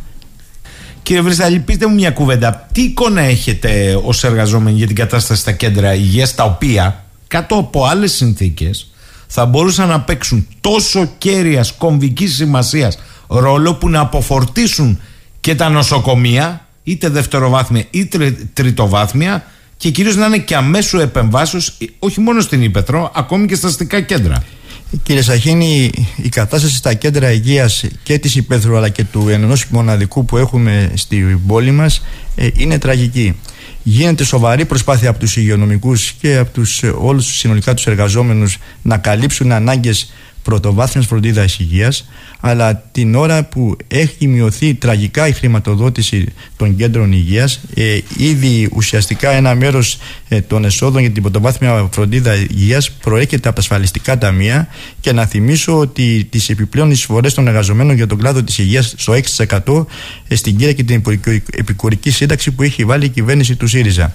Από άψη υποδομών ε, ε είναι παλιές πλέον υποδομές ε, ήταν πριν 30 χρόνια που είχαν δημιουργηθεί τα κέντρα υγείας ε, στο νομό μας, που θέλουν προφανώς ε, συντήρηση, ε, που εξαρτάται βέβαια από, την, από τα οικονομικά που δίνουν, από τα χρήματα που δίνει το Υπουργείο Υγείας. Θέλουν προσλήψεις προσωπικού που, αν θέλετε, είναι ενδεικτικό ιδιαίτερα σε κέντρα υγείας κομβικά, στη Μεσαρά, στο Καστέλι. Εκεί υπάρχει σοβαρή έλλειψη προσωπικού με αποτέλεσμα να ανθεί ο ιδιωτικός τομέας έξω, έξω από αυτά τα κέντρα υγείας. Ιδιαίτερα σε Μεσαρά ανοίγονται διαγνωστικά κέντρα ακριβώς γιατί δεν μπορεί το συγκεκριμένο κέντρο υγείας παρόλο την προσπάθεια που κάνουν οι υγειονομικοί να καλύψει αυτές τις ανάγκες. Και ταυτόχρονα ε, μέσα στην πόλη ε, έχουμε ένα κέντρο υγείας για 250.000 ανθρώπους. Θα μπορούσαν όπως είπατε κάτω από προϋποθέσεις να αποτελέσουν αν θέλετε το δίχτυ ε, ένα δίχτυ που με επιστημονικά κριτήρια ένας κόσμος δεν θα χρειαζόταν να πάει στα νοσοκομεία για μια απλή εξέταση ή για αν θέλετε να κάνει προληπτικές εξετάσεις γιατί ο, ο ρόλος της πρωτοβάθμιας φροντίδας υγείας των κέντρων υγείας είναι να πηγαίνει με τις, ε, με τις ομάδες εργασίας να πηγαίνει εκεί που σπουδάζει, εκεί που εργάζεται εκεί που αθλείται ο, ο άνθρωπος. Και όχι να πηγαίνει ο ίδιος ο άνθρωπος όταν έχει ανάγκη στο κέντρο υγείας. Κάτι τέτοιο ε, παρόλες τις ε, προσπάθειες τις φιλότιμες που γίνονται από τους εργαζόμενους ε, αναταχτά χρονικά διαστήματα δεν υπάρχει αυτός ο κεντρικός σχεδιασμός, ο επιστημονικά σχεδιασμός που να καλύπτει αυτές τις ανάγκες. Παραδείγματος χάρη και από τη θέση του Προέδρου του Σωματείου Εργαζομένων, αλλά και σαν Δημοτικός Σύμβουλος ε, που, που είμαι μέχρι 31 Δεκάτου, είχαμε βάλει το ζήτημα ότι στο, μέσα στην πόλη του Ηρακλείου θα έπρεπε να υπάρχουν τουλάχιστον τέσσερα κέντρα υγείας ε, ε, που θα έχουν τις βασικές ειδικότητες δεξιότητες ε, που να καλύπτουν τις ανάγκες των περιοχών. Δεν, θα, δεν μπορεί αυτή τη στιγμή η βιομηχανική ζώνη που φιλοξενεί, mm. φιλοξενεί εδώ, που είναι και πλησίων και το αεροδρόμιο, να μην έχει ένα κέντρο υγείας οργανωμένο. Οργανωμένο γιατί σε περίπτωση, αν θέλετε, βιο, βιομηχανικών ε, ε, ε, ε προβλημάτων ή ατυχημάτων, ναι, ναι. ατυχημάτων εδώ θα χρειαστεί να, έχει, να υπάρχει πρώτη προσέγγιση με αυτόν τον κόσμο. 7.000 εργαζόμενοι είναι εδώ στη βιομηχανική ζώνη. Δεν μπορεί, παραδείγματος χάρη, τα πανεπιστημιακά ιδρύματα να μην έχουν ένα οργανωμένο κέντρο υγείας ή ιατρείο που θα κάνει προληπτικές εξετάσεις. Στο Πανεπιστήμιο του Ρεθύμνου που έχει χιλιάδες κοπέλες, Εκεί θα έπρεπε να υπάρχει γυναικολόγο, να υπάρχει, υπάρχει μευτήρα, να υπάρχουν, αν θέλετε, βασικές ειδικότητες που να καλύπτονται οι ανάγκες. Τώρα τι κάνει η κυβέρνηση, αποσπασματικά με διάφορα προγράμματα που απευθύνονται σε ένα συγκεκριμένο αριθμό ε, ανθρώπων, θεωρεί ότι κάνει πρόληψη ή, αν θέλετε, προλαμβάνει ε, ε, ε προβλήματα ε, στις ηλικίες από, από, τα 50 και πάνω, όπως προστάτης, όπως ο έλεγχος στι μαστογραφίες και αυτά τα ζητήματα. Ή αυτό που επί της ουσίας επιχειρεί να περάσει σαν ευθύνη της περιφέρειας και των Δήμων με τις κινητές μονάδες μαστογραφίας, τις κινητές μονάδες, αν θέλετε, οδοντιατρικής, που εδώ καλή προσπάθεια. Δεν θέλω να μηδενίσω καμία προσπάθεια. Καλή, καλή προσπάθεια. Αλλά εδώ, πες, αντιμετωπίζεις ένα πρόβλημα. Ε, στη μαστογραφία μια γυναίκα. Πού θα πάει να κλείσει ραντεβού για παραπέρα έλεγχο, πότε θα κάνει το χειρουργείο αν χρειαστεί, ή στα οδοντιατρικά. Βλέπει το παιδί μας ότι χρειάζεται, αν θέλετε, μια θεραπεία για την περιοδοντίτιδα σε κανένα δημόσιο ίδρυμα δεν γίνεται. Την κάνεις τη διάγνωση και μετά θα μου πεις να μην την κάνει, να την κάνει. Αλλά εδώ θα έπρεπε να παρεύει οι Δήμοι, οι περιφέρειες με ένα αγωνιστικό τρόπο να διεκδικήσει, να είναι οργανωμένες, να υπάρχει, αν θέλετε, μια συσχέτιση. Και συνέχεια. Και συνέχεια, βέβαια. Γιατί αλλιώς, ωραία, το είδες, το εντόπισες και μετά πλήρωσε. Μετά τρέξε μόνος σου. Τρέξε μόνος σου. Φράγκα να το σώσεις. Αν δεν τρέξει. Ακριβώς. Ε, έρχομαι λίγο στην εικόνα των νοσοκομείων μας να σας πω μια είδηση που έρχεται σήμερα από τον Άγιο Νικόλαο ότι φεύγουν μάλλον δύο αναισθησιολόγοι άρα μάλλον και στο νοσοκομείο του Αγίου Νικολάου στο πολύ σύντομα αποχαιρέτα και τα τακτικά χειρουργία. Στο Βενιζέλιο, το ξέρετε, η κατάσταση είναι δραματική. Όχι ότι είναι καλύτερη στο πανεπιστημιακό και θέλω να μου πείτε αν αυτή η πλήρης υποχώρηση στο Βενιζέλιο ακούω πια ε, παλιές καραβάνες γιατρούς που χρόνια έχουν βγει ε, για να μιλήσουν, όχι απλά μιλάνε, είναι εκτός εαυτού με αυτό που συμβαίνει. Αλλά φαντάζομαι ότι ένα κόστος βάρους θα μετακυληθεί ούτως ή άλλως μετακυλείται στο πανεπιστημιακό, στο οποίο μαθαίνω για παράδειγμα ότι κρεβάτια μέθα έχετε, προσωπικό δεν έχετε. Και επειδή δεν έχετε, αρχίζουν και οι διακρίσεις και τα ρουσφέτια. Εγώ μπορεί να είμαι στο κρεβάτι, ο άλλος θα πάει έξω. Θέλω λοιπόν να μου πείτε ποια είναι η εικόνα των νοσοκομείων και γιατί το Βενιζέλιο είναι έτσι ή είναι υπερδιογκωμένο συνδικαλιστικά για να μας τραβήξετε την προσοχή; Η κατάσταση στα νοσοκομεία της Κρήτης είναι τραγική. Είναι τραγική ε, αποτέλεσμα αν θέλετε όλων των, ε, της προηγούμενης περίοδου που επί της ουσίας δεν ακουστήκαν οι προτάσεις των μαχόμενων υγειονομικών. Δηλαδή η κυβέρνηση τώρα και μέσω της, των, της ΥΠΕ και των διοικήσεων επιχειρεί να λύσει το ένα πρόβλημα που σκάει σε κάθε νοσοκομείο με μετακινήσεις προσωπικού και βεβαίως και με μπαλώματα που λύνει στο ένα θέμα πρόβλημα και ξυλώνει στο άλλο. Αυτό συνέβη τώρα στον Άγιο Νικόλα. Εκεί πάρθηκε η απόφαση από ό,τι γνωρίζω από τη διοίκηση του νοσοκομείου να, να προκηρυχτούν θέσεις ε, διευθυντών ε, ανεσιολόγων με, με προφανή σκοπό να προσελκύσει κάποιους γιατρούς για να μπορέσουν να λειτουργήσουν τα αντίστοιχα νοσοκομεία Ιερά Πέτρας και Σιτίας. Εκεί τώρα, εφόσον εφαρμοστεί αυτή η πρόταση, η απόφαση της διοίκησης, προφανώς οι γιατροί, οι αναισθησιολόγοι του, του, του Αγίου Νικολάου που θέλουν να πάνε με αυτή τη θέση διευθυντή θα φύγουν από εκεί και θα πάνε εδώ. Δηλαδή η κυβέρνηση αντί να αντιμετωπίσει με ουσιαστικό τρόπο, με άμεσες προσλήψεις προσωπικού, με, αν θέλετε και από τον κατάλογο των επιλαχόντων γιατρών, αν υπάρχουν στα συμβούλια κρίσης να γίνουν άμεσες προσλήψεις, επιχειρεί με αυτόν τον τρόπο να λύσει τα προβλήματα στελέχωσης σε ιατρικό προσωπικό από τη μία, αλλά και στο υπόλοιπο και στο νοσηλευτικό και οι ιατρικό. που είπε μετά ότι, ότι γίνονται. Οι και... προσλήψεις, κύριε Σαχίνη, η μία, ε, η μία προκήρυξη που έχει βγει μέχρι τώρα, η 7K για το υπόλοιπο προσωπικό πλήν γιατρών, ε, τα προσωρινά αποτελέσματα έχουν βγει για 400 νοσηλευτές ε, ε, πανεπιστημιακής εκπαίδευσης τα προσωρινά βγήκανε τώρα οι 2.200 και βεβαίως αναμένουμε ακόμα να έρθουν στα νοσοκομεία να πω βεβαίως, για να το ξέρουν οι ακροτέ σας, δεν μιλάμε για να, ότι θα προσθεθεί επιπλέον 3.000 νοσηλευτικό προσωπικό. Από τους ήδη υπηρετούντες, ουσιαστικά ένα κομμάτι των ήδη υπηρετούντων θα αλλάξει η εργασιακή σχέση. Καλώς, καλώς, θα γίνουν αποσυμβασιούχοι μόνιμοι. Αλλά δεν έχουμε επιπλέον έχουμε ανακύκλωση του ίδιου ε, ανθρώπινου δυναμικού. Ε, σε σχέση με το Βενιζέλιο. Για πείτε μου τώρα το Βενιζέλιο. Τι σημαίνει, είναι πλήρη κατάρρευση; Ε, είναι πλήρη κατάρρευση. Ε, είχαν, το είχαν προειδοποιήσει οι εργαζόμενοι και εκεί και εμείς. Ε, ε, εδώ έχουμε αφενός παρετήσεις και χειρούργων γιατρών ε, mm. είτε συνταξιοδοτήσεων ή παρετήσεων για να πάνε στον ιδιωτικό τομέα γιατί ακριβώς οι συνθήκες δουλειάς και οι αμοιβές. Αυτό είναι το νέο φρούτο παντού σε όλα τα νοσοκομεία. Τα, βροντάνε και πάνε στον ναι. ιδιωτικό τομέα.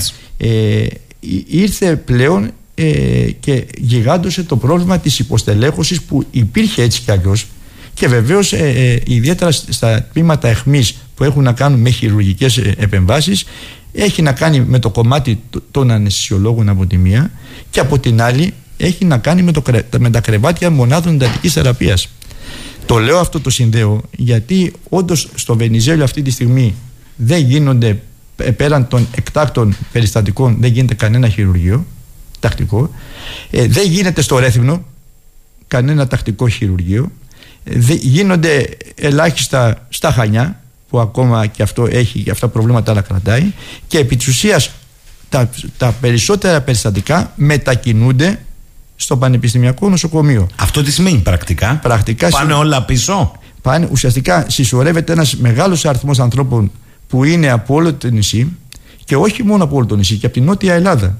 Και μιλάμε για ένα τριτοβάθμιο νοσοκομείο που έχει και εξειδικευμένες κλινικές και κάνει και εξειδικευμένες ε, ε, ε, επεμβάσεις καρδιοχειρουργικές.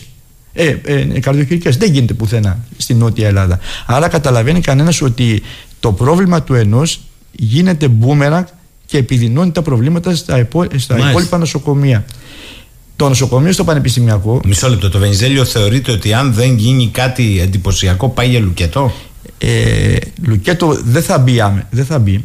θα γίνει ένα κέντρο υγείας αστικού τύπου. Πλήρη υποβάθμιση δηλαδή. Που θα έχει, μπορεί να έχει ορισμένες κλινικές και μετά θα ουσιαστικά ο κόσμος που έχει ανάγκη χειρουργείο ή οτιδήποτε άλλο θα πηγαίνει στο ένα νοσοκομείο που με βάση τα σχέδια της κυρίας Γκάγκα σε σχέση με τον υγειονομικό χάρτη προέβλεπε ότι θα υπάρχει ένα νοσοκομείο αναφοράς σε όλο το νησί και από εκεί και πέρα τα υπόλοιπα νοσοκομεία είχε πει η ίδια πνευμονολόγος διευθύντρια, επιστήμονας κατά τα άλλα δεν, ε, δεν θέλω να πω τίποτα για το επιστημονικό της κομμάτι αλλά για το πολιτικό της έχουμε πάρα πολλά να πούμε. Θα αποτελούν τον τροχοντόμο των περιστατικών που θα στέλνονται πότε εδώ και πότε εκεί. Αυτό είναι. Και έχει, γίνεται τώρα. Περιστατικά που μπορεί να πηγαίνουν στο α νοσοκομείο αν δεν έχει ανεσιολόγο ή δεν εφημερεύει η τάδη ειδικότητα έρχονται την επόμενη μέρα στο πανεπιστημιακό νοσοκομείο. Με ό,τι κινδύνους. Α, ωραία. εγκυμονεί η, η μη άμεση παρέμβαση η χειρουργική. Μάλιστα. Δηλαδή. Το ίδιο, το ίδιο ε, γίνεται και με το κομμάτι, αν θέλετε, και επεμβατικών πράξεων όπως τον Άγιο Νικόλα.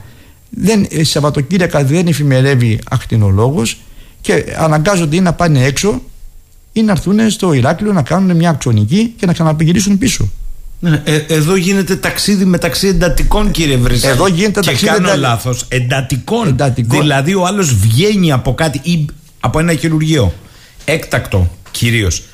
Ή από ένα έκτακτο περιστατικό. Πρέπει να μπει εντατική και κάνουμε γύρω-γύρω όλοι. Κοιτάτε, δείτε, εδώ είναι οι σοβαρότατε ευθύνε. Αποκαλύπτεται το μέγεθος της υποκρισίας της κυβέρνησης που έλεγε ότι την περίοδο της πανδημίας έχει αυξήσει τις εντατικές αυξηθήκαν οι εντατικές, αλλά ο μέσο όρο του ευρωπαϊκό που ήθελε 3.000 τουλάχιστον εντατικές να έχει η χώρα μας σε σχέση με τον πληθυσμό, δεν το φτάσαμε ούτε, ούτε την περίοδο εκείνη. Έχουμε περίπου 1.000 κρεβάτια και δεν λειτουργούν όλα. Στο Πανεπιστημιακό Νοσοκομείο λειτουργούν, ε, δεν λειτουργούν δύο τουλάχιστον κρεβάτια εντατικής, γιατί δεν υπάρχει νοσηλευτικό προσωπικό. Και βγαίνει ο κύριος Θεμιστοκλέου με απαράδεκτο τρόπο στην, απα... στην ερώτηση του βουλευτή του ΚΚΕ και λέει ότι έχουμε από τις καλές τελεχώσεις στα περιφερειακά νοσοκομεία, ότι έχουμε προσλάβει την τελευταία τετραετία ε, έχουμε 25% αύξηση των, ε, του προσωπικού. Και την ίδια ώρα, κύριε Σαχίνη, με βάση τα στοιχεία που έχω πάρει, ναι. έχουν φύγει πάνω από 150 εργαζόμενοι, 200 την τελευταία τετραετία. Το τελευταίο οχτάμινο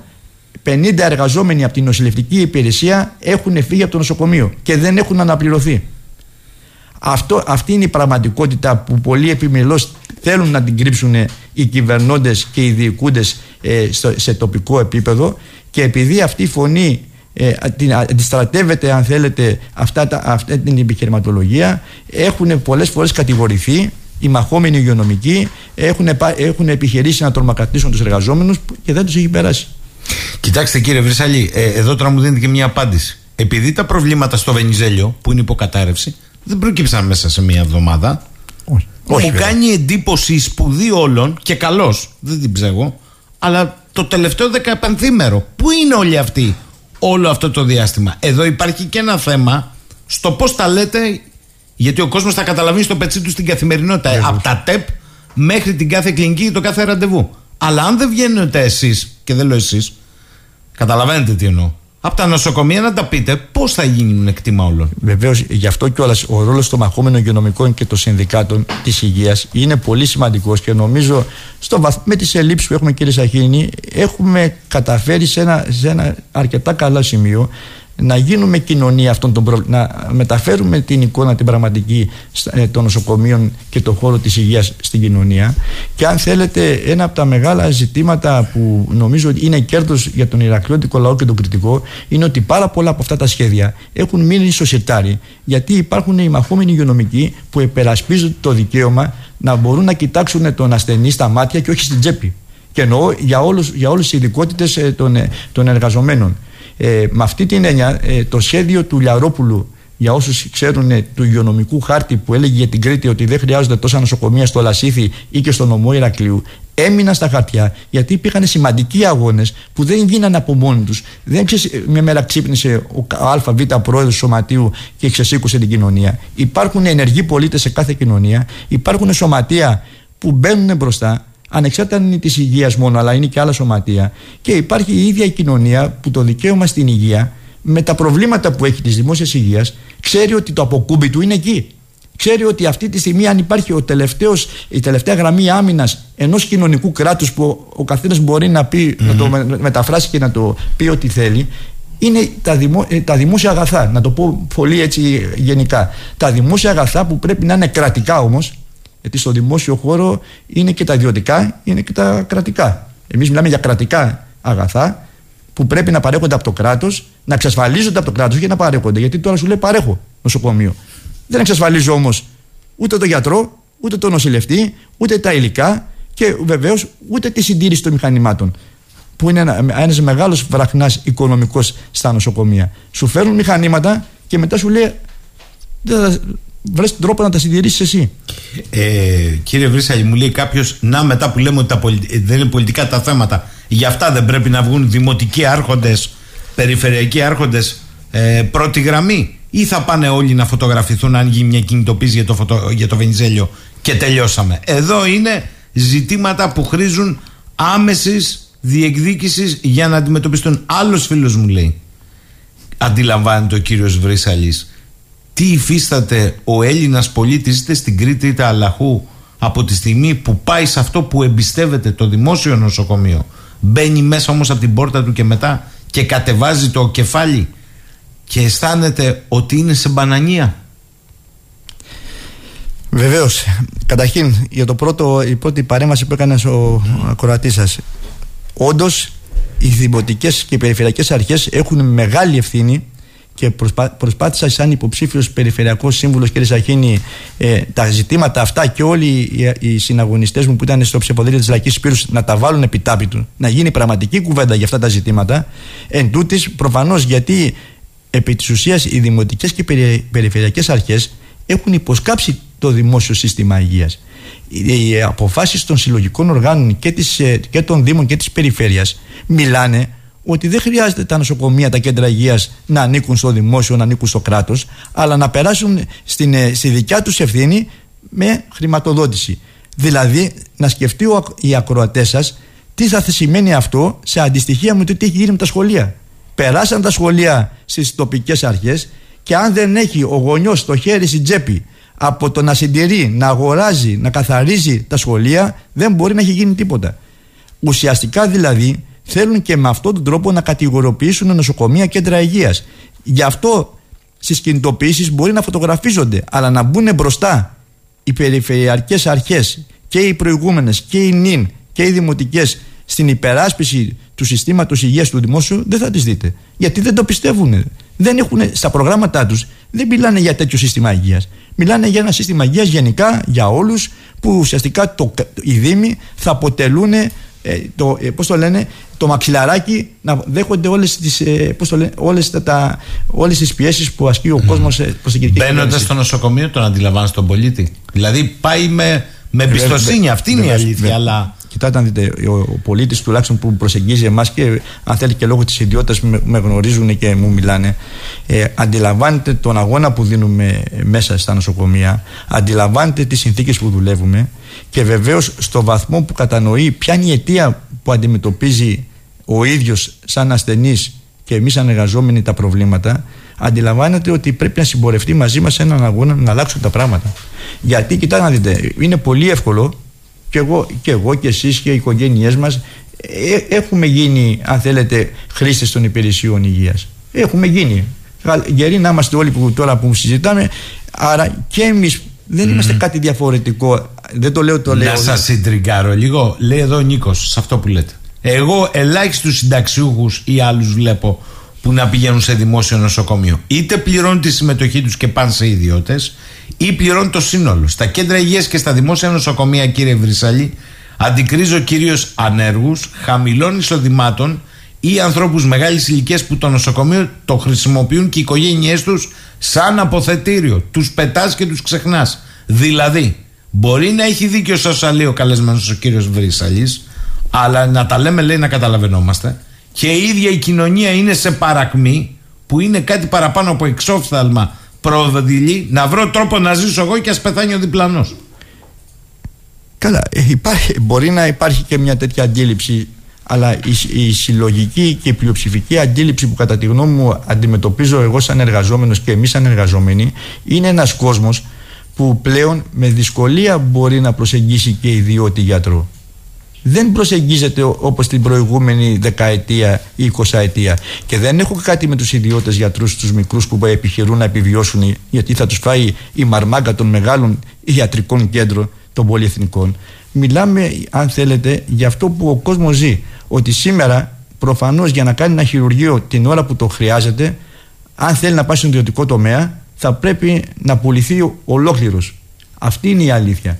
Ή θα πρέπει να δανειστεί για να μπορέσει να κάνει, να κάνει τη δουλειά του, όπως λέει ο κόσμος. Και μέχρι τώρα τη δουλειά του μπορεί να την έκανε. Αλλά για να σκεφτεί ο, ο ακροατής και οι ακροατές μας με, με τόσους χιλιάδες άνεργους που υπάρχουν, με τετράμινες και πεντάμινες ε, εργασίες των πέντε και έξι ωρών.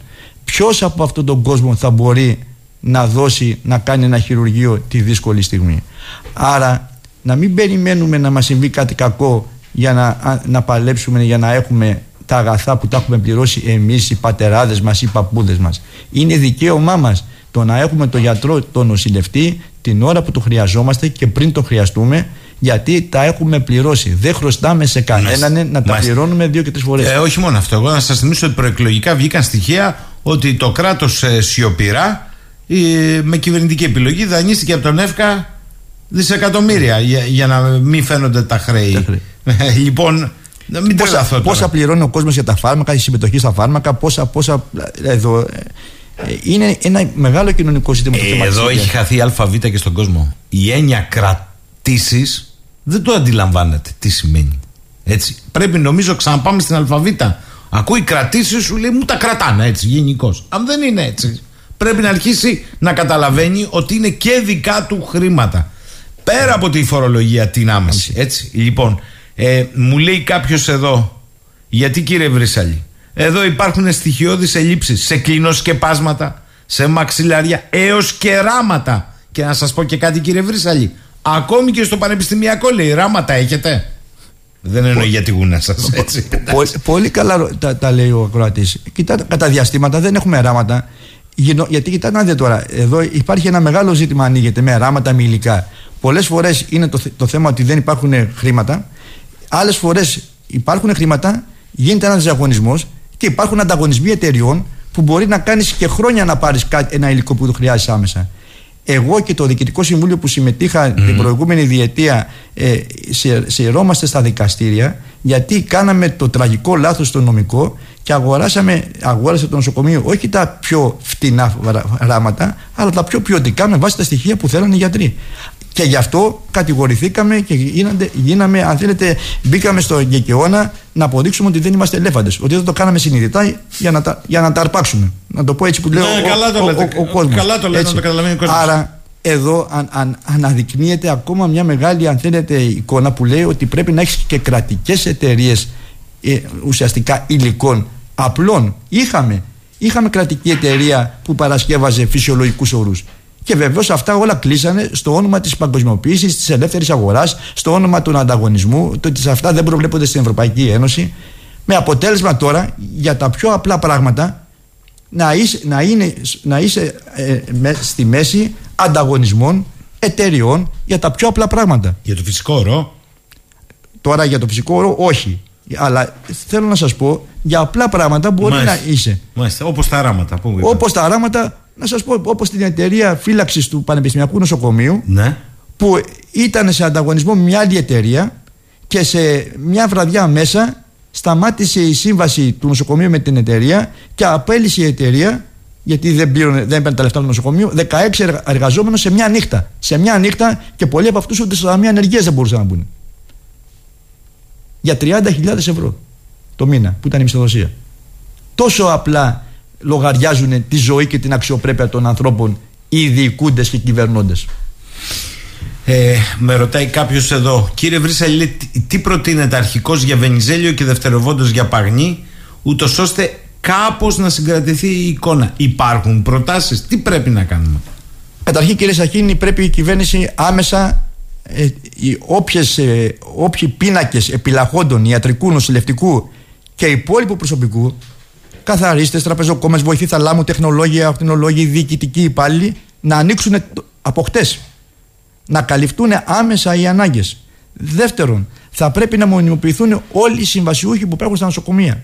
Τρίτον, θα πρέπει άμεσα να ξεκινήσει η λειτουργία των κέντρων υγείας μέσα στην πόλη. Να δοθούν την ίδια ώρα κίνητρα προσέγγισης νέων ανθρώπων από χτες δεν μπορεί αυτή τη στιγμή, κυρία ε, ε, Σαχίνη, έχει επικεντρωθεί και όχι από πλευρά σας ένα μεγάλο κομμάτι φυγής ιατρικού προσωπικού ε, προς τα, ε, σε διάφορες χώρες της Ευρώπης. Αυτή τη στιγμή το μεγάλο πρόβλημα που θα σκάσει την επόμενη διετία και πολύ λέω είναι η έλλειψη νοσηλευτικού προσωπικού.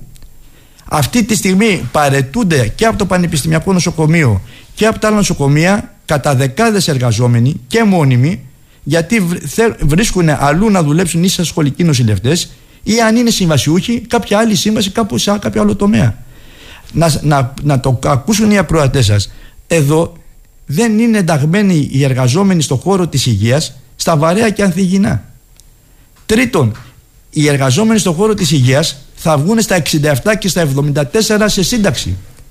Αν δεν δοθούν κίνητρα να προσελκυστεί νέος κόσμος ε, όλων των ειδικοτήτων στα νοσοκομεία, τα νοσοκομεία θα καταρρεύσουν, ήδη είναι στην πορεία κατάρρευσης πολύ σύντομα. Θα ψάχνει να βρεις νοσηλευτή και δεν θα βρίσκεις. Θα ψάξεις να βρεις τεχνικό και στο τέλος οι πανάκριβα μηχανήματα δεν λειτουργούν και θα πηγαίνεις έξω να κάνεις εξετάσεις. Ή θα, έρχονται οι έξω Μάλιστα. να τα λειτουργούν.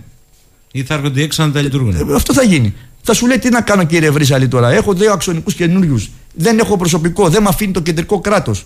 Δηλαδή αυτός που σε διόρισε το κεντρικό κράτος δεν θα αφήνει δίθεν να κάνεις προσλήψεις. Και τι να κάνω στο όνομα του καλού της κοινωνίας ας φέρω τη μεγάλη επιχείρηση να δουλέψει τα μηχανήματα να έχει κέρδη να έχει προσωπικό που επί της ουσίας θα το κακοπληρώνει και θα πληρώνει ο ασθενής και, και η συμμετοχή αυτή που λέγαμε στον ασφαλιστικό τομέα και θα πληρώνει και τα απογευματινά ιατρία και τα απογευματινά χειρουργία, θα πληρώνει άμεσους φόρους, θα πληρώνει έμεσους φόρους και θα πηγαίνει 10 του μηνός και θα του φτάνει να ζήσει τα παιδιά του. Δύο δρόμους έχει να επιλέξει, να επιλέξει ο λαός μας. Ή ο δρόμος να αγωνιστεί για το δίκιο του, ή ο δρόμος να πεθάνει στην ψάθα.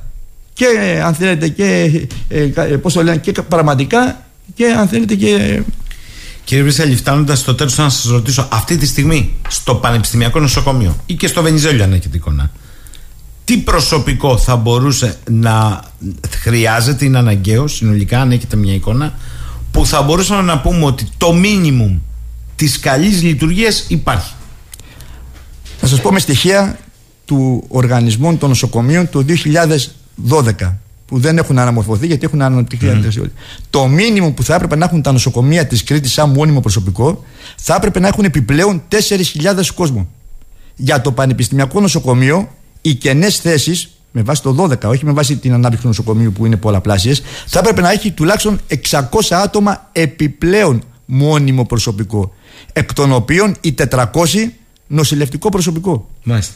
Αυτή τη στιγμή υποστελεχώνονται βάρδιες πάμε το πρωί και λένε, βγαίνουν μάλλον πάμε κάθε εβδομάδα και βγαίνει πρόγραμμα μετακινήσεων σε άλλο τμήμα που μπορεί να μην το ξέρεις να είναι άγνωστοι οι ασθενείς. Άγνωστο το περιεχόμενο των Συγγνώμη, δεν το κατάλαβα. Κάνετε rotation, πάτε γύρω, γύρω, γύρω, γύρω, πάτε. Γύρω, γύρω όλοι. Γύρω, γύρω όλοι. Ένα μεγάλο ποσοστό νοσηλευτικού προσωπικού πάει γύρω, γύρω όλοι. Μα υπάρχουν όμως κάποιες κλινικές που θέλουν απόλυτη εξειδίκευση. Δεν πάνε στην εντατική θεραπεία ούτε στον τεχνικό νεφρό. Ναι. Αλλά δεν σημαίνει ότι ένας παθολογικός ασθενή. Γιατί, α... συγγνώμη, ένας ογκολογικός ή ένας καρδιολογικός δεν χρειάζεται Βεβαίως. να ξέρεις στοιχειοδός ναι. κάποια πράγματα. Rotation, κανονικό. Μας θεωρούν φτηνούς, ανειδίκευτους εργάτες. Όταν υπάρχουν πάρα πολλοί συνάδελφοί μου που έχουν κάνει διδακτορικά, έχουν κάνει μεταπτυχιακά, έχουν αφιερώσει χρόνο να σπουδάσουν έτσι, για να κλείνουν τρύπες, κύριε. Μας βλέπουν, όπως να το πω, όπως μιλάμε μεταξύ μας, σαν αριθμούς. Να κλείνουμε κουτάκια προγράμματα και τίποτα άλλο. Ή να βάζουν ανθρώπους που έρχονται να κάνουν ειδίκευση στον παθολογικό ή στον, ή στον ε, καρδιολογικό τομέα και να τους βάζουν μόνος τους το βράδυ για Βάρδια. 40 και 50. Βεβαίως. Όταν απαγορεύεται από το φίλο της κυβέρνησης μόνος του ειδικευόμενος νοσηλευτής να κάνει βάρδια. Αλλά άμα δεν βγαίνουν Κα... αλλιώς, ε, τους επιστρατεύουν και, και, φουλ. Και, και, και, φουλ. Βγάζουν τη λάτζα στην ουσία. Βγάζουν τη λάτζα και τώρα έρχεται η κυβέρνηση να δείτε δηλαδή τι άθλοι είναι. Τι άθλοι είναι τα παιδιά που είναι τώρα σε, που κάνουν ειδικότητα και έχουν τελειώσει και έχουν πάρει και μια παράταση. Τους δίνουν μια παράταση μέχρι τον ε, Νοέμβρη και μετά τους απολύουν. Δηλαδή ήρθαν την πανδημία, ήρθαν, κάνουν προσπάθεια να μάθουν τα παιδιά χωρίς καμιά ε, στήριξη από, τους, ε, από την κυβέρνηση και μετά ευχαριστούμε για την προσφορά, σηκωθείτε, φύγετε. Καθαρίστριες που είναι πολύ σημαντικό. αυτή τη στιγμή υπάρχει μια καθαρίστρια για όροφο, για 10-12 κλινικές που έχουν οδηγήσει σε εργασιακή εξουθένωση. Μεταφορείς, μεταφορείς που παθαίνουν, αν θέλετε, που ε, τους έχουν 1,5 κτίριο ή το βράδυ δύο μεταφορείς για όλο το νοσοκομείο και μετά έχουν και την απέτηση, όχι ο κόσμος, ο κόσμος καλά κάνει και την απέτηση, αλλά και την απέτηση στη διοίκηση γιατί δεν τρέχουν τα περιστατικά. Για πείτε μου τώρα, μιας και το θυμήθηκα, ε, το είπατε. Όντως τα νοσοκομεία στα οποία κούμπησαν όλη την περίοδο της πανδημίας, που όμως γίνανε νοσοκομεία μίας ασθένειας στην ουσία, και κρύψαμε όσε άλλες κάτω από το χαλί και σκάνε τώρα, ε, από εκείνη την περίοδο μέχρι και σήμερα και εγώ αναφέρομαι στην Κρήτη αυτό είναι το πεδίο παραδείγματος και μιας και σας έχω εδώ Παγνή Βενιζέλιο περισσότερο που έχετε καλύτερη εικόνα ε, έχω υπόψη μου ότι ανατακτά διαστήματα πρέπει να γίνονται απολυμάνσεις σε κρίσιμα σημεία όπως είναι οι μονάδες εντατικής θεραπείας ή οι μονάδες αυξημένης φροντίδας ο λόγος είναι αυτά, αυτά τα μικρόβια και οι, οι ενδονοσοκομιακές λοιμώξεις που μπορεί να σε στείλουν στον αγύριστο ναι. ενώ έχεις αντιμετωπιστεί στην εγχείρηση στην ασθένεια. Δεν τα λέω ναι, λάθος. Λοιπόν, τρία-μισή-τέσσερα χρόνια έχουν να γίνουν απολυμάνσεις. Τι γίνεται εδώ και πώς γίνονται; Γίνονται με σύστημα, τι γίνεται εδώ; Κοιτάτε, δείτε, ε, μου δίνετε δυνατότητα να πω το εξής. Τις επόμενες 20 μέρες ε, να αλλάξει οι δύο εντατικές ε, μονάδες του Πανεπιστημιακού Νοσοκομείου, θα κλείσουν να, να γίνουν οι απολυμάσεις και να δοθούν οι άδειες στο προσωπικό που οφείλονται από το 21-22. Σαν επιστημονικό μέτρο είναι πολύ σωστό. Πρέπει να γίνει Αναγκαίο. το αναγκαίο, αναγκαίο, δεν το συζητάμε. Κοιτάτε, αν δείτε όμως ένα αναγκαίο επιστημονικό μέτρο με βάση ε, την πολιτική που ακολουθείτε, πόσο αντιφατικό, ε, τι, αντιφα, τι ζητήματα ανακύπτουν. Και υπάρχει η απόφαση που λέει ότι τα τακτικά χειρουργεία να, περισταλούν, να ανασταλούν, να το πω κάπως έτσι, ώστε να μπαίνουν μόνο τα έκτακτα. Ε, Δηλαδή, επί της ουσίας για 15 μέρες, για ένα μήνα να λειτουργούν οι μισές μονάδες, ε, με τα μισά, μισά κρεβάτια εντατικής. Δεν λειτουργούν για τακτικά χειρουργία Βενιζέλιο. Δεν τε- λειτουργούν ρέθυμνο. Σοβαρά προβλήματα στο Λασίθι. Στα Χανιά, ό,τι κάνουν. Άρα, ακόμα και αυτός ο μήνας θα αυξήσει την πίεση και τον αριθμό των ανθρώπων που θα έρθουν να προσθεθούν για τα χειρουργία που έχουν Ένα ανάγκη. μέτρο σωστό δηλαδή μου λέτε πώς εξουδετερώνεται από την πραγματικότητα Α, α. που υπάρχει γύρω-γύρω. Ότι βέβαια την πραγματικότητα την έχουν δημιουργήσει οι πολιτικές Βέβαια, αυτές ε, των προφανώς, κυβερνήσεων. προφανώς. και εδώ τώρα είναι, λέει, θα, θα, Δίκοπο βγει, μαχαίρι, θα, ε. βγει, και- θα βγει η δίκηση και θα πει και στον Βρύσαλη που ακούει. Και τι να κάνω εγώ; Εγώ θα έλεγα όπως τα κάνατε έτσι να τα λουστείτε εσείς και τις αποφάσεις που παίρνετε. Γιατί σε κάθε περίπτωση είναι, θα είναι απε- αποφάσεις που είναι απέναντι στο λαό. Και το να μην γίνει η απολύμαση είναι ενάντια στην υγεία του κόσμου και να γίνει όμως τώρα δημιουργείται σοβαρό πρόβλημα και την ίδια ώρα οι χίλιες θέσεις νοσηλευτικού προσωπικού και φυσικοθεραπευτών που έπρεπε να έχουν γίνει από το 20 που είχε εξαγγείλει η κυβέρνηση τότε με τις δωρεέ που ερχόντουσαν διάφοροι και κάνανε εδώ ε, κρεβάτια, ε, ταρατζατζούμ, κάνανε γένεια δεν μπήκε μόνιμος άνθρωπος κανένας.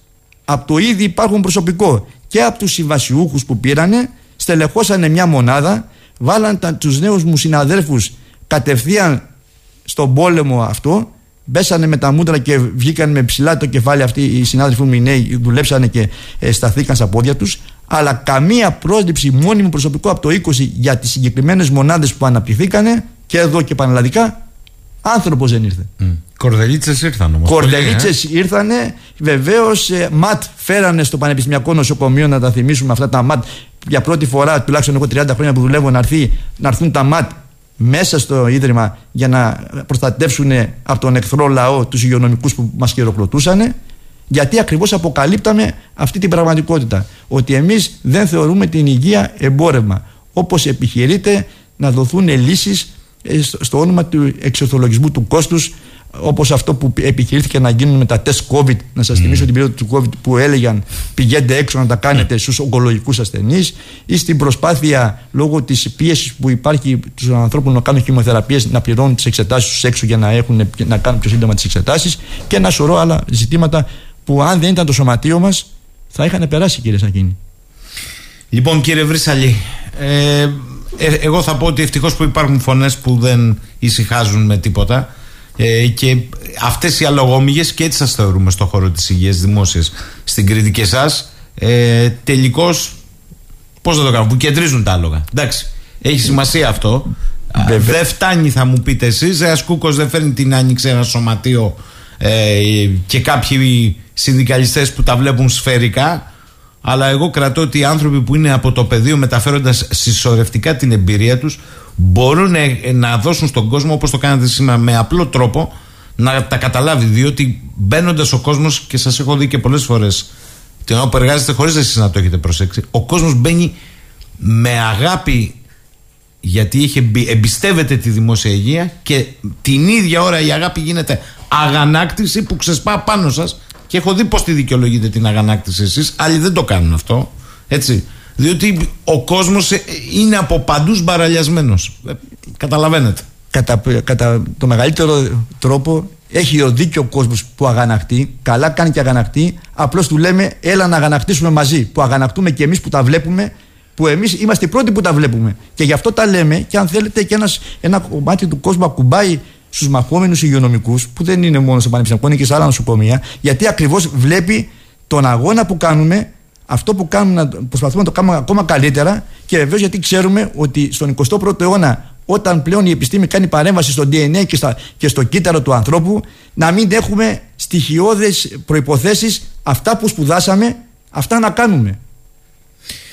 Δημήτρης Βρύσαλη, τον ευχαριστώ θερμά. Πρέπει να τον αποδεσμεύσω γιατί έχουμε μία συνέντευξη σήμερα. Έρχονται κινητοποίησει όπως καταλάβατε με πρώτο άξονα το Βενιζέλιο, αλλά όχι μόνο το Βενιζέλιο νοσοκομείο. Να είμαστε σαφείς, γιατί όλη η δημόσια υγεία και να στηριχτεί πρέπει και να αναταχθεί, αλλά πρέπει να γίνει υπόθεση όλων τελικώς, διότι καλές θεωρίες ότι εμείς θέλουμε να είναι δημόσιο αγαθό, αλλά όχι μόνο θεωρίες. Στην πράξη. Κύριε Βρύσα, σας ευχαριστώ πάρα πολύ. Και εγώ ευχαριστώ κύριε Σαχίνη και εσάς και το, και το ραδιόφωνο και το σταθμό που μας δίνει τη δυνατότητα και από αυτή την εκπομπή αλλά και συνολικά να μπορούμε να επικοινωνούμε με τον κόσμο, να του, δείχνουμε, να του λέμε την πραγματική αλήθεια που υπάρχει και να του δείχνουμε και τη διέξοδο που νομίζουμε ότι μαζί με τον κόσμο μπορούμε να τα καταφέρουμε. Λοιπόν, εμείς ραντεβού αύριο 10-10 και κάτι, κλείνουμε με τραγούδι.